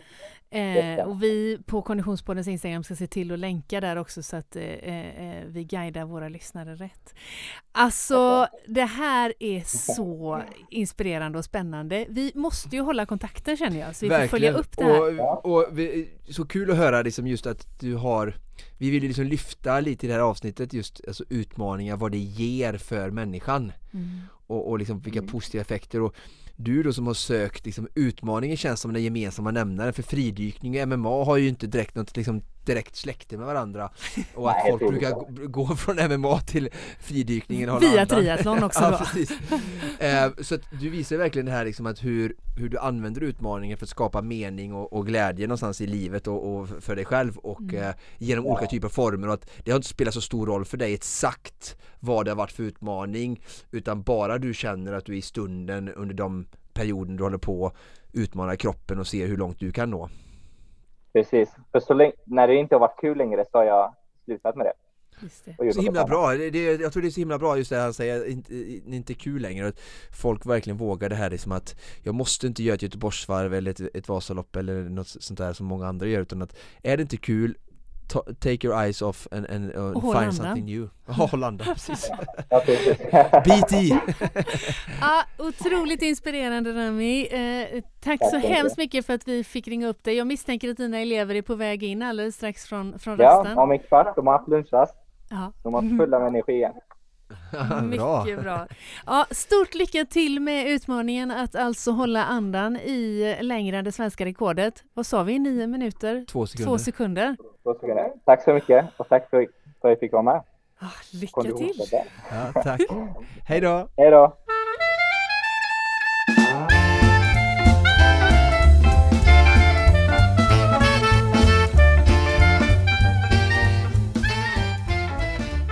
Oskar, inför veckans avsnitt så gjorde jag ju en shoutout på Instagram. Ja. Jag gör ju det ibland. Du gör det ibland. Ja.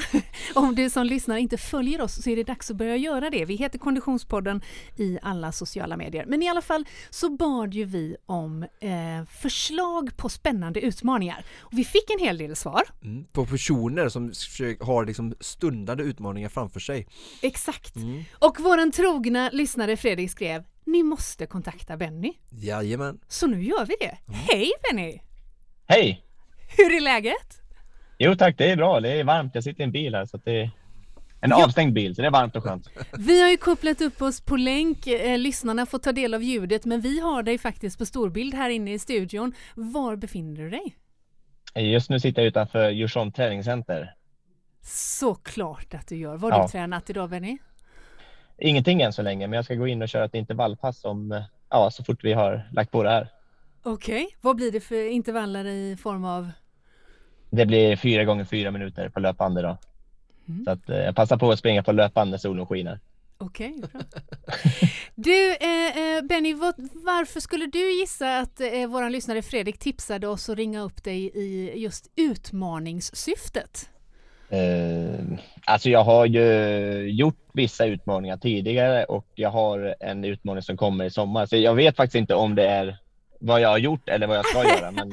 Jag tror att det är den som stundar. Ja, den som kommer. Ja, men då är det att jag ska köra 21 Ironman på 21 dagar. Ah, den lille Nette! alltså simma ja. eh, 3,8 kilometer, 3860 meter, cykla 18 mil och springa ett maraton i 21 dagar sträck. Eh, liksom bara backa bandet där. Vad, en Ironman brukar räcka för människor i vanliga fall men, men liksom 21 Som livsutmaning! Ja precis ja. Men, men ja, det du, finns faktiskt 21... en liten twist till på, på den här grejen som jag inte har gjort offentligt men jag kan väl ta det nu på en gång när jag har er här. Ja. Och det är att eh, alla Ironman ska ske i ett eget län. Så att jag ska ta i alla Sveriges län en Ironman på 21 dagar. Oj vad det... Nej men det här är helt fantastiskt. Jag, jag, jag, jag, vågar lova att programmet Landet runt kommer att uppmärksamma ja, detta. Ja. det får vi, vi ringer Henrik Krusvall efter vi är klara här. Men du, du alltså, men backa nu. Var, hur föddes den här idén? Och vad är det som är fel i ditt huvud?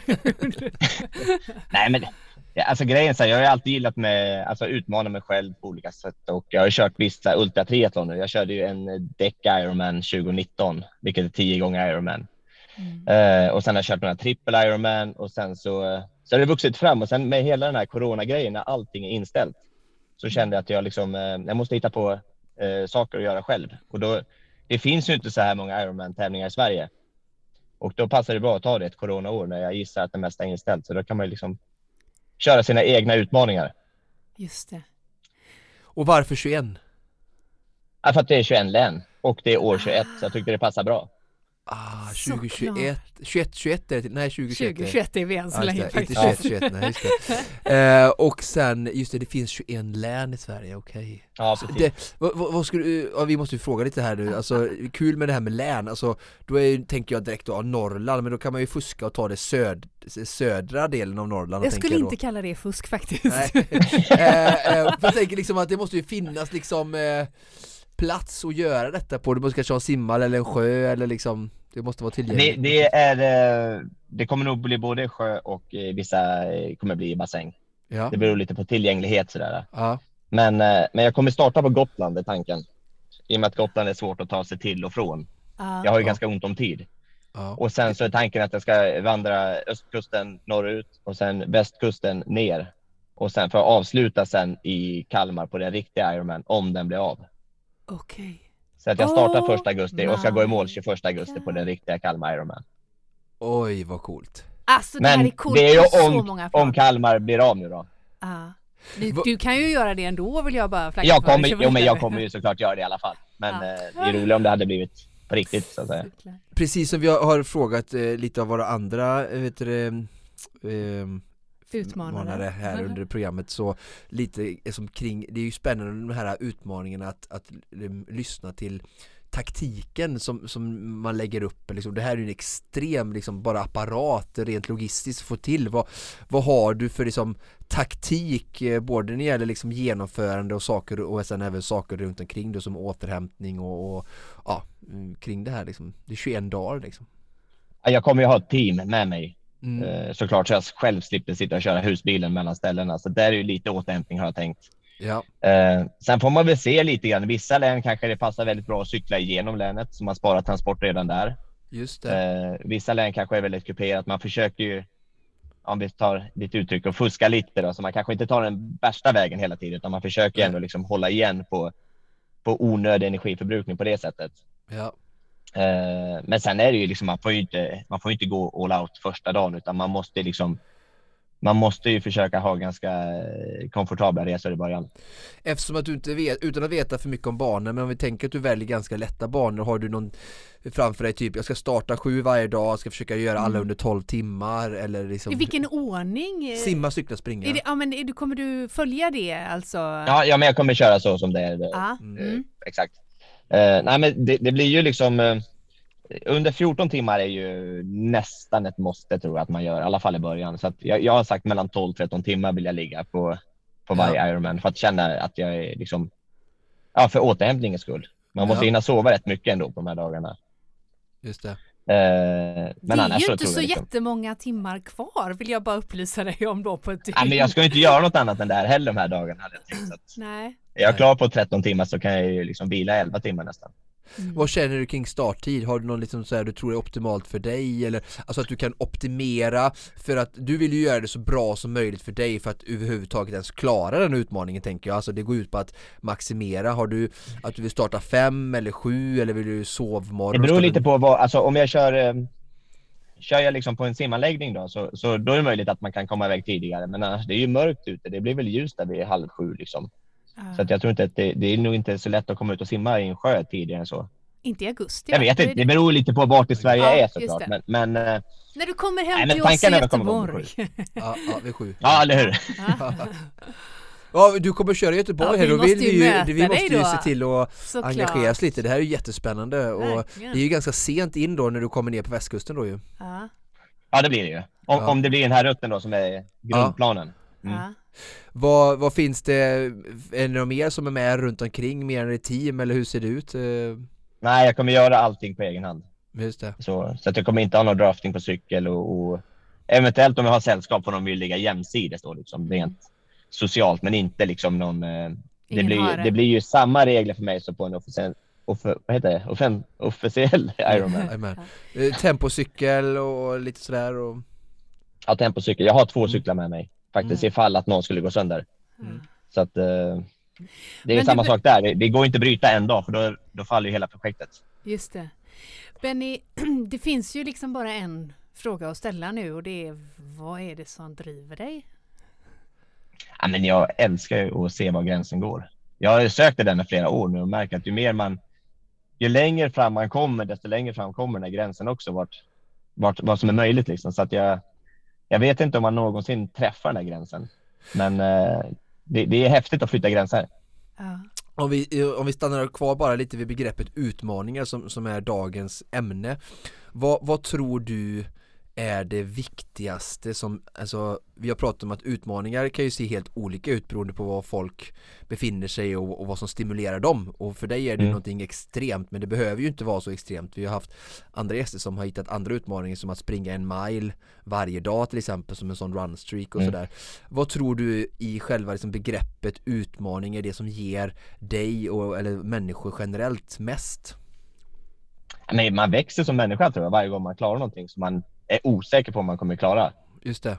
Jag vet ju när jag började springa, jag sprang mitt första maraton, då var det liksom, då trodde jag ju maraton var det längsta som gick att springa. Mm. Jag tror väldigt många som är utanför konditionsvärlden tror att det är så. Mm.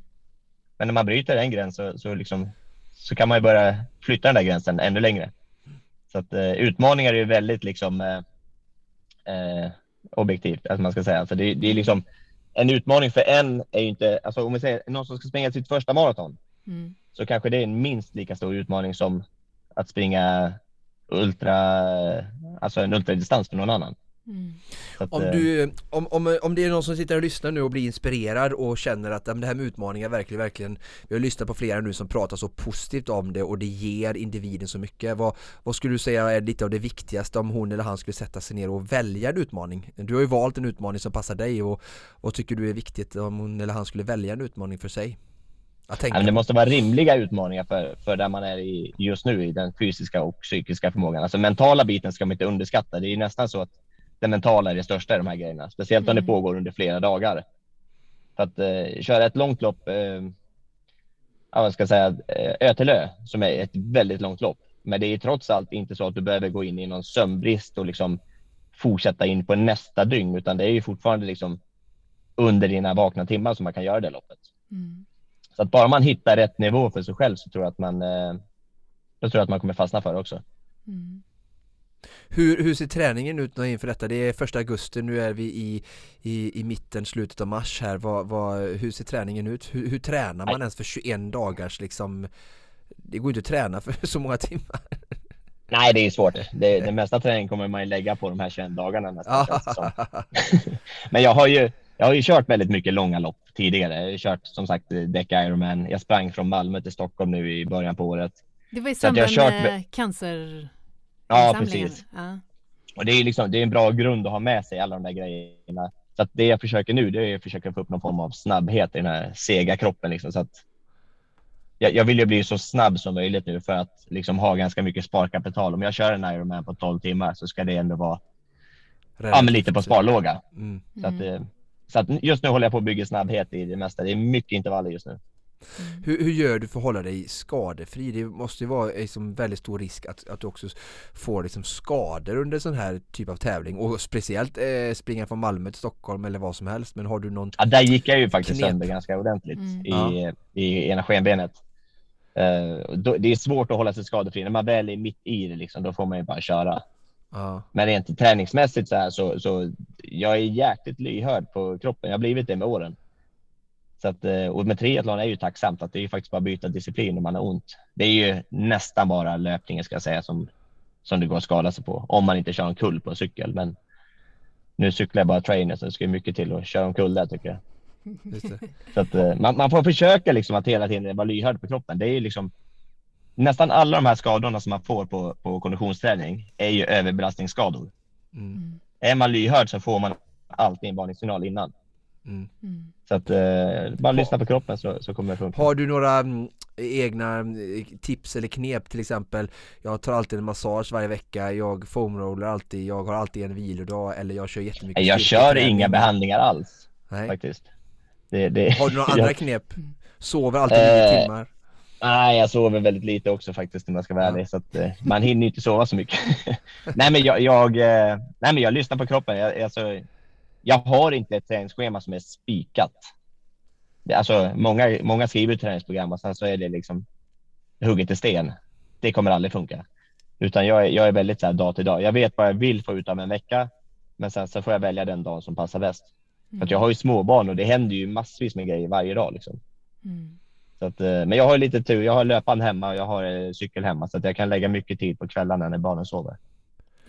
Hur ser en, en, ungefärlig vecka ut nu då om du får bestämma? Du säger att du har ungefärlig koll på vad du vill få ut med en vecka. Vad, vad vill du få ut med den här veckan? Vecka 12 är det nu tror jag.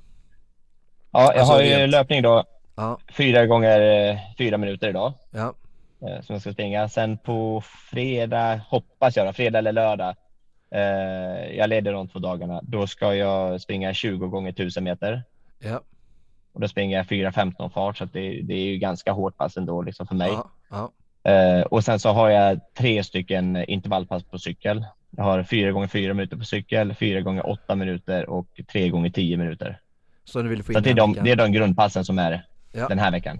Mm. Så två löppass och tre cykelpass om du vill ha som minimummål så att säga? Ja, ja det är liksom det är kravet som jag har satt på mig själv. Sen så fyller jag ut med pass om det, tiden finns. Vilket tid finns det ju alltid såklart. Ja.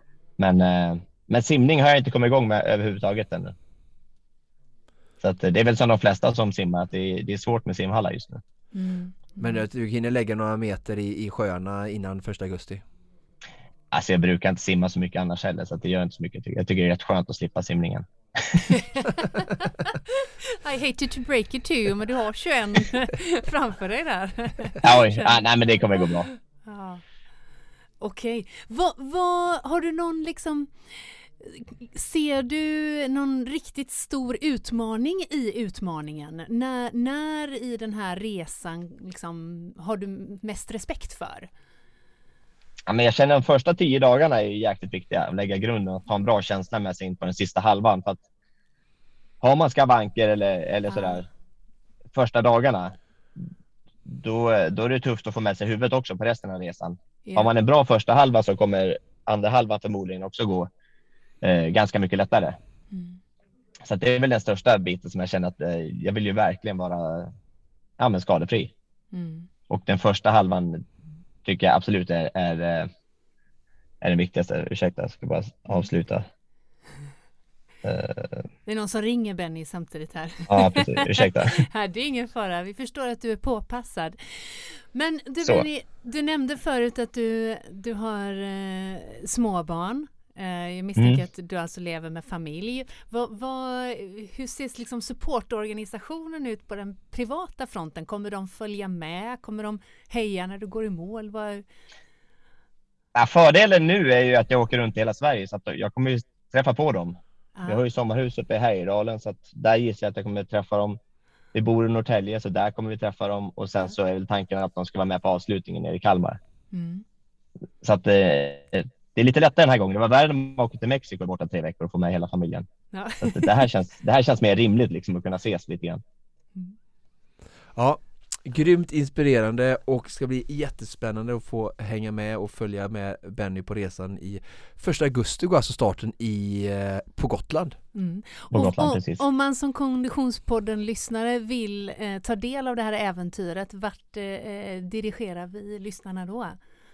Nej, men det är väl min Instagram, Benny Halvarsson, som är, som är lättaste.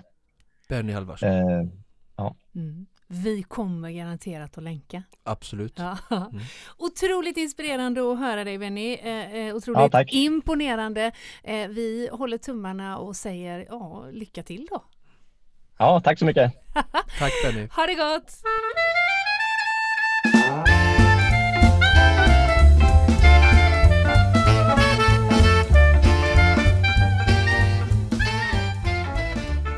Ja, du Oskar Olsson, vi eh, avslutar ju denna veckas program med en rejäl eh, utmaningstankeställare. Ja, det sätter ju Supervasan i perspektiv och jag får alltid höra att jag eh, är värst eller på att säga. Men här är jag ju liksom en enkel motionär eller på att säga med en, en, en enkel utmaning i jämförelse med 21 dagar eh, då han ska göra i princip en Supervasa varje dag. 12, ja. 13, 14 ja, det, timmar. Det var väl i och för sig att ta i men, men, men det är en, en otrolig utmaning han står inför alltså. Ja. Inspirerande att höra honom. Verkligen, ja folk, eh, just det här drivkraften att vad folk kan förmå sig att göra eh, med, med bara så, med den, alltså kraften inne, alltså, ingen av oss eller de vi har lyssnat och inte jag själv är ju några supermänniskor på elitnivå som tränar varje dag utan alltså, alltså bara visar liksom hur långt vi kan komma mänskligheten med bara en väldigt stark målmedvetenhet. Ja, ja och jag är också fascinerad av det faktum att vi och alla de här som vi har pratat med i dagens avsnitt drivs av liknande tankar liknande ambitioner, liknande eh, drivkrafter. Ja, och ser ju liksom på begreppet utmaning som vi vill lyfta idag lite på samma sätt och, och tycker jag eh, stärker lite den, alltså synen och mm. det jag har försökt budskapet jag har haft när jag har pratat om utmaningar eh, som nytta, folknytta mm. tidigare och att ge mm. motstånd och, och, och Ben är inne på här att det ger mänsklig växt eller personlig växt och det är verkligen det jag tror är liksom det viktigaste att ta med sig från detta och kul att höra andra eh, vittna och berätta om samma sak. Mm, och jag gillar också hans take på att eh, det var ett perfekt år att göra det här. Mm. Nu när det ändå inte ja, var Verkligen, ja. och det var ju så jag såg det också, liksom, att bara fortsätta hitta inre drivkrafter och det som ger oss eh, själva motivation att, att eh, göra saker. Eh, sen spelar det inte roll vad vi gör så länge det bara ger detta. Utnyttja liksom ja. Eh, de möjligheter som det här annorlunda året ger. Ja, och, och, och möjligheter som finns andra år också. Mm. Eh, och, och, visa liksom att det kan vara allt från hålla andan till att hålla på 21 dagar i sträck. Det är verkligen härliga kontraster men som också berättar för, för oss att Välj utmaning själv så länge det bara tilltalar dig. Mm. Vi närmar oss eh, avslutning på eh, dagens program men jag måste bara eh, återgå till att vi hittade ju Benny genom att vi fick tips via vårt Instagram där vi ställde frågan eh, eh, Vad har du för utmaning framför dig? Vad vill du höra om för utmaning och vad går du igång på för utmaning?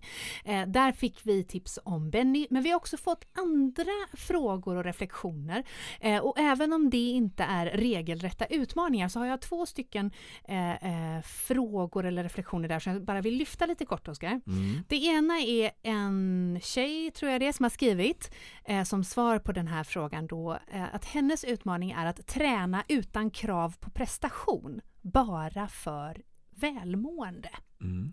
Och det skulle man ju kunna tänka att det är ställt lite grann som en retorisk fråga. Hur gör man det? Har vi några tips till den här lyssnaren? Ja men jag tycker ju att det är lite det jag var inne på när vi pratade efter tror jag eh, Linas eh, intervju här att det var det här lite vi och dem förut. Ja. Alltså att de som gör de här utmaningar som vi, vi får, får citationstecken kalla för utmaningar. Ja men Göteborgsvarvet, mm. Lidingöloppet, Vasaloppet, Stockholm Marathon. Liksom. Klassiska mm. sådana utmaningar, långa lopp som någonstans här. Det måste vara en viss distans eller ett visst lopp för att det ska kunna kallas som en vedertagen utmaning i folkmun i samhället.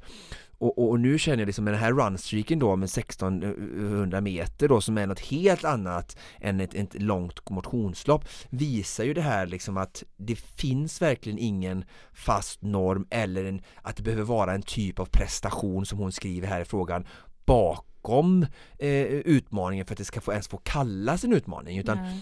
utmaningen ska ju, det viktigaste med utmaning, utmaningens syfte är att den ska skapa som vi sa, mening, glädje, syfte, styrka, hälsa mm. för individen på, mm. på bästa plan. Och så länge den gör det så har den ju liksom fullföljt sitt, sitt syfte anser jag. Mm.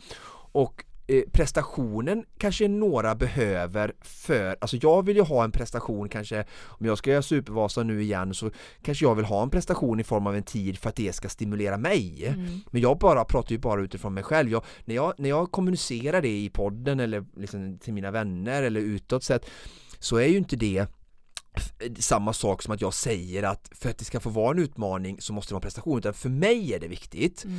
men sen om någon annan gör sin egen supervasa hemma på, på trädgården eh, att jag, liksom, jag ska cykla fyra varv, jag ska gå två, äh, men liksom mm, mm, whatever eh, så, behöver det inte alls finnas en bakomliggande prestation. För prestationen blir det bara då eh, om det är just tidsbestämt eller, mm. eller sådär. Och, och jag menar det var ju också det jag menar Lina eh, pratar om. Alltså för hon gör ju verkligen det här till en utmaning som inte som är, som är prestationslös just att ena dagen sprang hon eh, 2,7 och så mm. någon dag så, men det var alltid minst 1600 meter mm. och då var det lite så här att ja men det är ingen prestation utan det viktigaste är att jag byter om och kommer ut på lunchen. Mm. Sen hur fort det gick, hur långt det blev, det var liksom inte riktigt relevant men sen var det ju någon typ av lägsta mm. nivå då. Mm. Men det var ju verkligen helt prestationslöst. Så mm.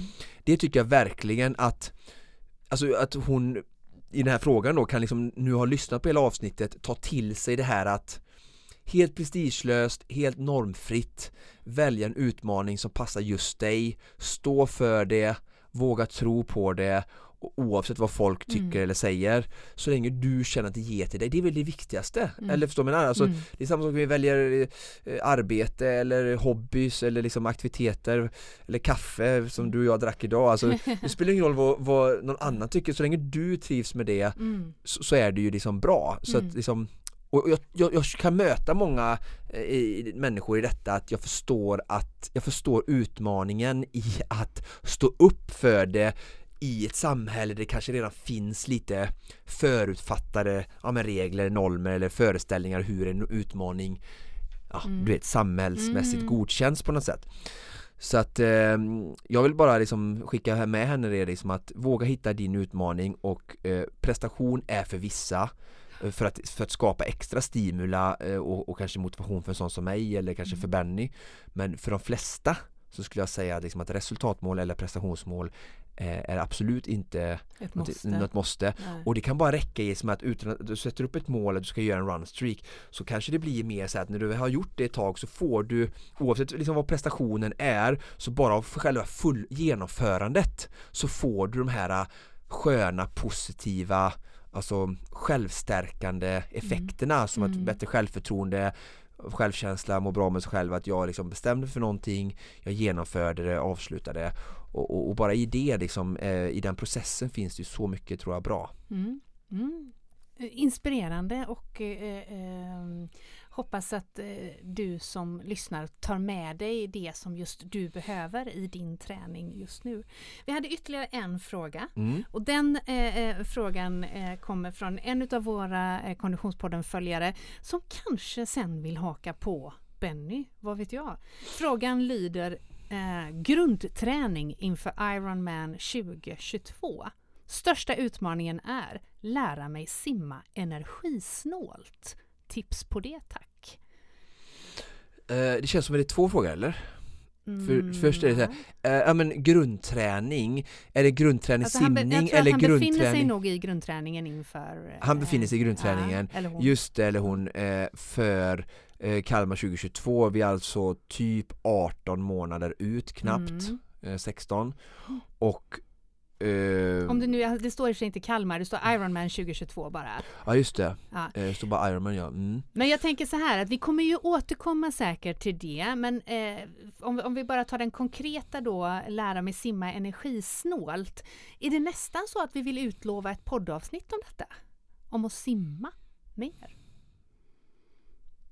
Ja, om det finns en stor efterfrågan så vill mm. vi såklart ge det till våra lyssnare. Mm. Men eh, om vi fokuserar bara på simning då, inte grundträning eh, utan vi bara fokuserar på simning och energisnålt så är ju det eh, två saker. Bli bekväm i vattnet mm. och sen då ha en bra, eh, jobba jättemycket på tekniken. Och det låter ju kanske lite luddigt men jag ska berätta lite vad, jag, vad det är jag varför och hur jag ser, alltså jag har ju varit med om så många som har Jag har coachat så många och men framförallt ännu fler kommit i kontakt med.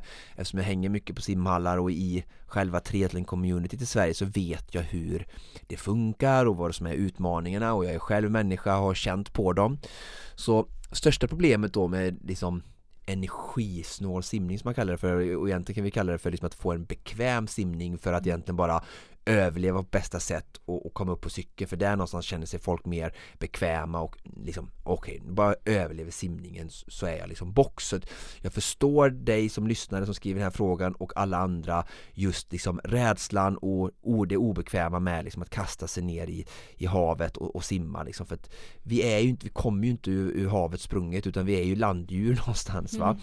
Så att, eh, och, och så att därför är det så himla viktigt att först då bli bekväm i vattnet och det får vi genom att vi, vi krålar, eh, alltså simtränar i bassäng och öppet vatten så mycket vi kan. Så att lägg ett fokus på, att, eh, och ur den, i den aspekten så handlar det ingenting om hur långt du simmar eller liksom hur fort det går eller någonting utan det handlar bara om att bli vän med vattnet. Alltså när jag går och lägger mig i vattnet så jag är aldrig rädd eller jag är väldigt trygg. Jag är lika trygg eh, bokstavligen i när jag går i en sjö och simmar med våtdräkt som jag är när jag går ut min löprunda. Mm. Och det är en väldigt bra sak för att jag har sett så många när jag varit med mm, eh, coachadepter i, i Ironman Kalmar eller runt på andra tävlingar och, och upplevt eh, jag ser liksom den här hyperventileringen, jag ser stressen och när den liksom kommer till kroppen eh, så, så, så, krampar vi och jag har själv haft liksom astmatiska att, anfall i, under tävlingen så jag vet hur det är att liksom krampa i vattnet och då kan jag säga att då blir ju simningen allt annat än energisnål. Mm. Så att, att kunna liksom hantera att simma med, med, med, flera människor och det kan vara också en sak att träna på då liksom att vara öppet vattensimning mycket i, i grupp. Jag, mm. jag simtränar ju mycket med simcoachens Eh, open water kurser på sommaren som är ett väldigt bra sätt att öva på att simma på fötter och i grupp och i, i trånga eh, situationer i vattnet. Eh, och sen då eh, det andra då teknik som jag sa att många människor eftersom att det är så att vi så hela tiden krampartat söker efter luft så är det så vanligt att, jag, att vi har huvudet väldigt högt upp så fort huvudet har, är liksom högt upp så, så sjunker benen. Så det handlar liksom om att hitta en god teknik där vi får ett bra vattenläge. Och ett bra vattenläge blir en liksom energi eh, snål simning då som, som, som frågan här efterfrågar. Mm. Så att jobba mycket med tekniken så det blir mitt tips då att ja, eh, jag tycker då, jag är ju lite partisk men jag är, tycker ju har sett så många eh, människor gå igenom eh, Anna-Karins liksom, olika kurser. Eh, så där är liksom vurmar jag verkligen för att även om man inte bor i Göteborg så kanske komma hit på en enskild PT-timme och få liksom, de viktigaste nycklarna. Och, och vill man inte eh, eh, komma hit så finns det ju andra duktiga runt om i Sverige simcoacher. Så att, men det är som att verkligen hitta någon typ av simcoach som du har ett förtroende eller får en bra mm. referens till där du kan få hjälp med tekniken. Det är mycket viktigare än cyklingen och löpningen. Alltså de är också, jag tycker att man ska investera i en bra bike fit såklart och gå och träffa en löpcoach minst i alla fall en gång. Um, för att få liksom lite liksom basic råd där. Jag menar jag skulle aldrig bygga om min veranda hemma utan att fråga en hantverkare för jag liksom föddes utan tummar. De sitter inte ens mitt i handen utan jag, jag saknar tummar helt. Liksom. Så där har jag också helt prestigelöst liksom att när jag ska göra någonting nytt och ta mig an det så vill jag göra det ordentligt och ge mig möjligheten och då så ser jag till att skaffa mig liksom bra expertis inom, det är samma sak när jag ska gå på mer fest så skickar jag ju bild från min garderob till dig och så här Frida, vad ska jag ha på mig, hjälp mig uh, och det är också helt liksom prestigelös och ödmjuk att du har väldigt mycket att tillföra och hjälpa mm. mig där. Så ta, ta, ta hjälp för att hitta en mm. god teknik för det, och det är det både för att få en energisnål cykling, löpning men, men simning är ju verkligen ännu mer en koordinationssport och svårare och ja, simning är svårast, löpning näst svårast och eh, eh, cykel är väl den minst svåraste av de, av de tre grenarna. Just det.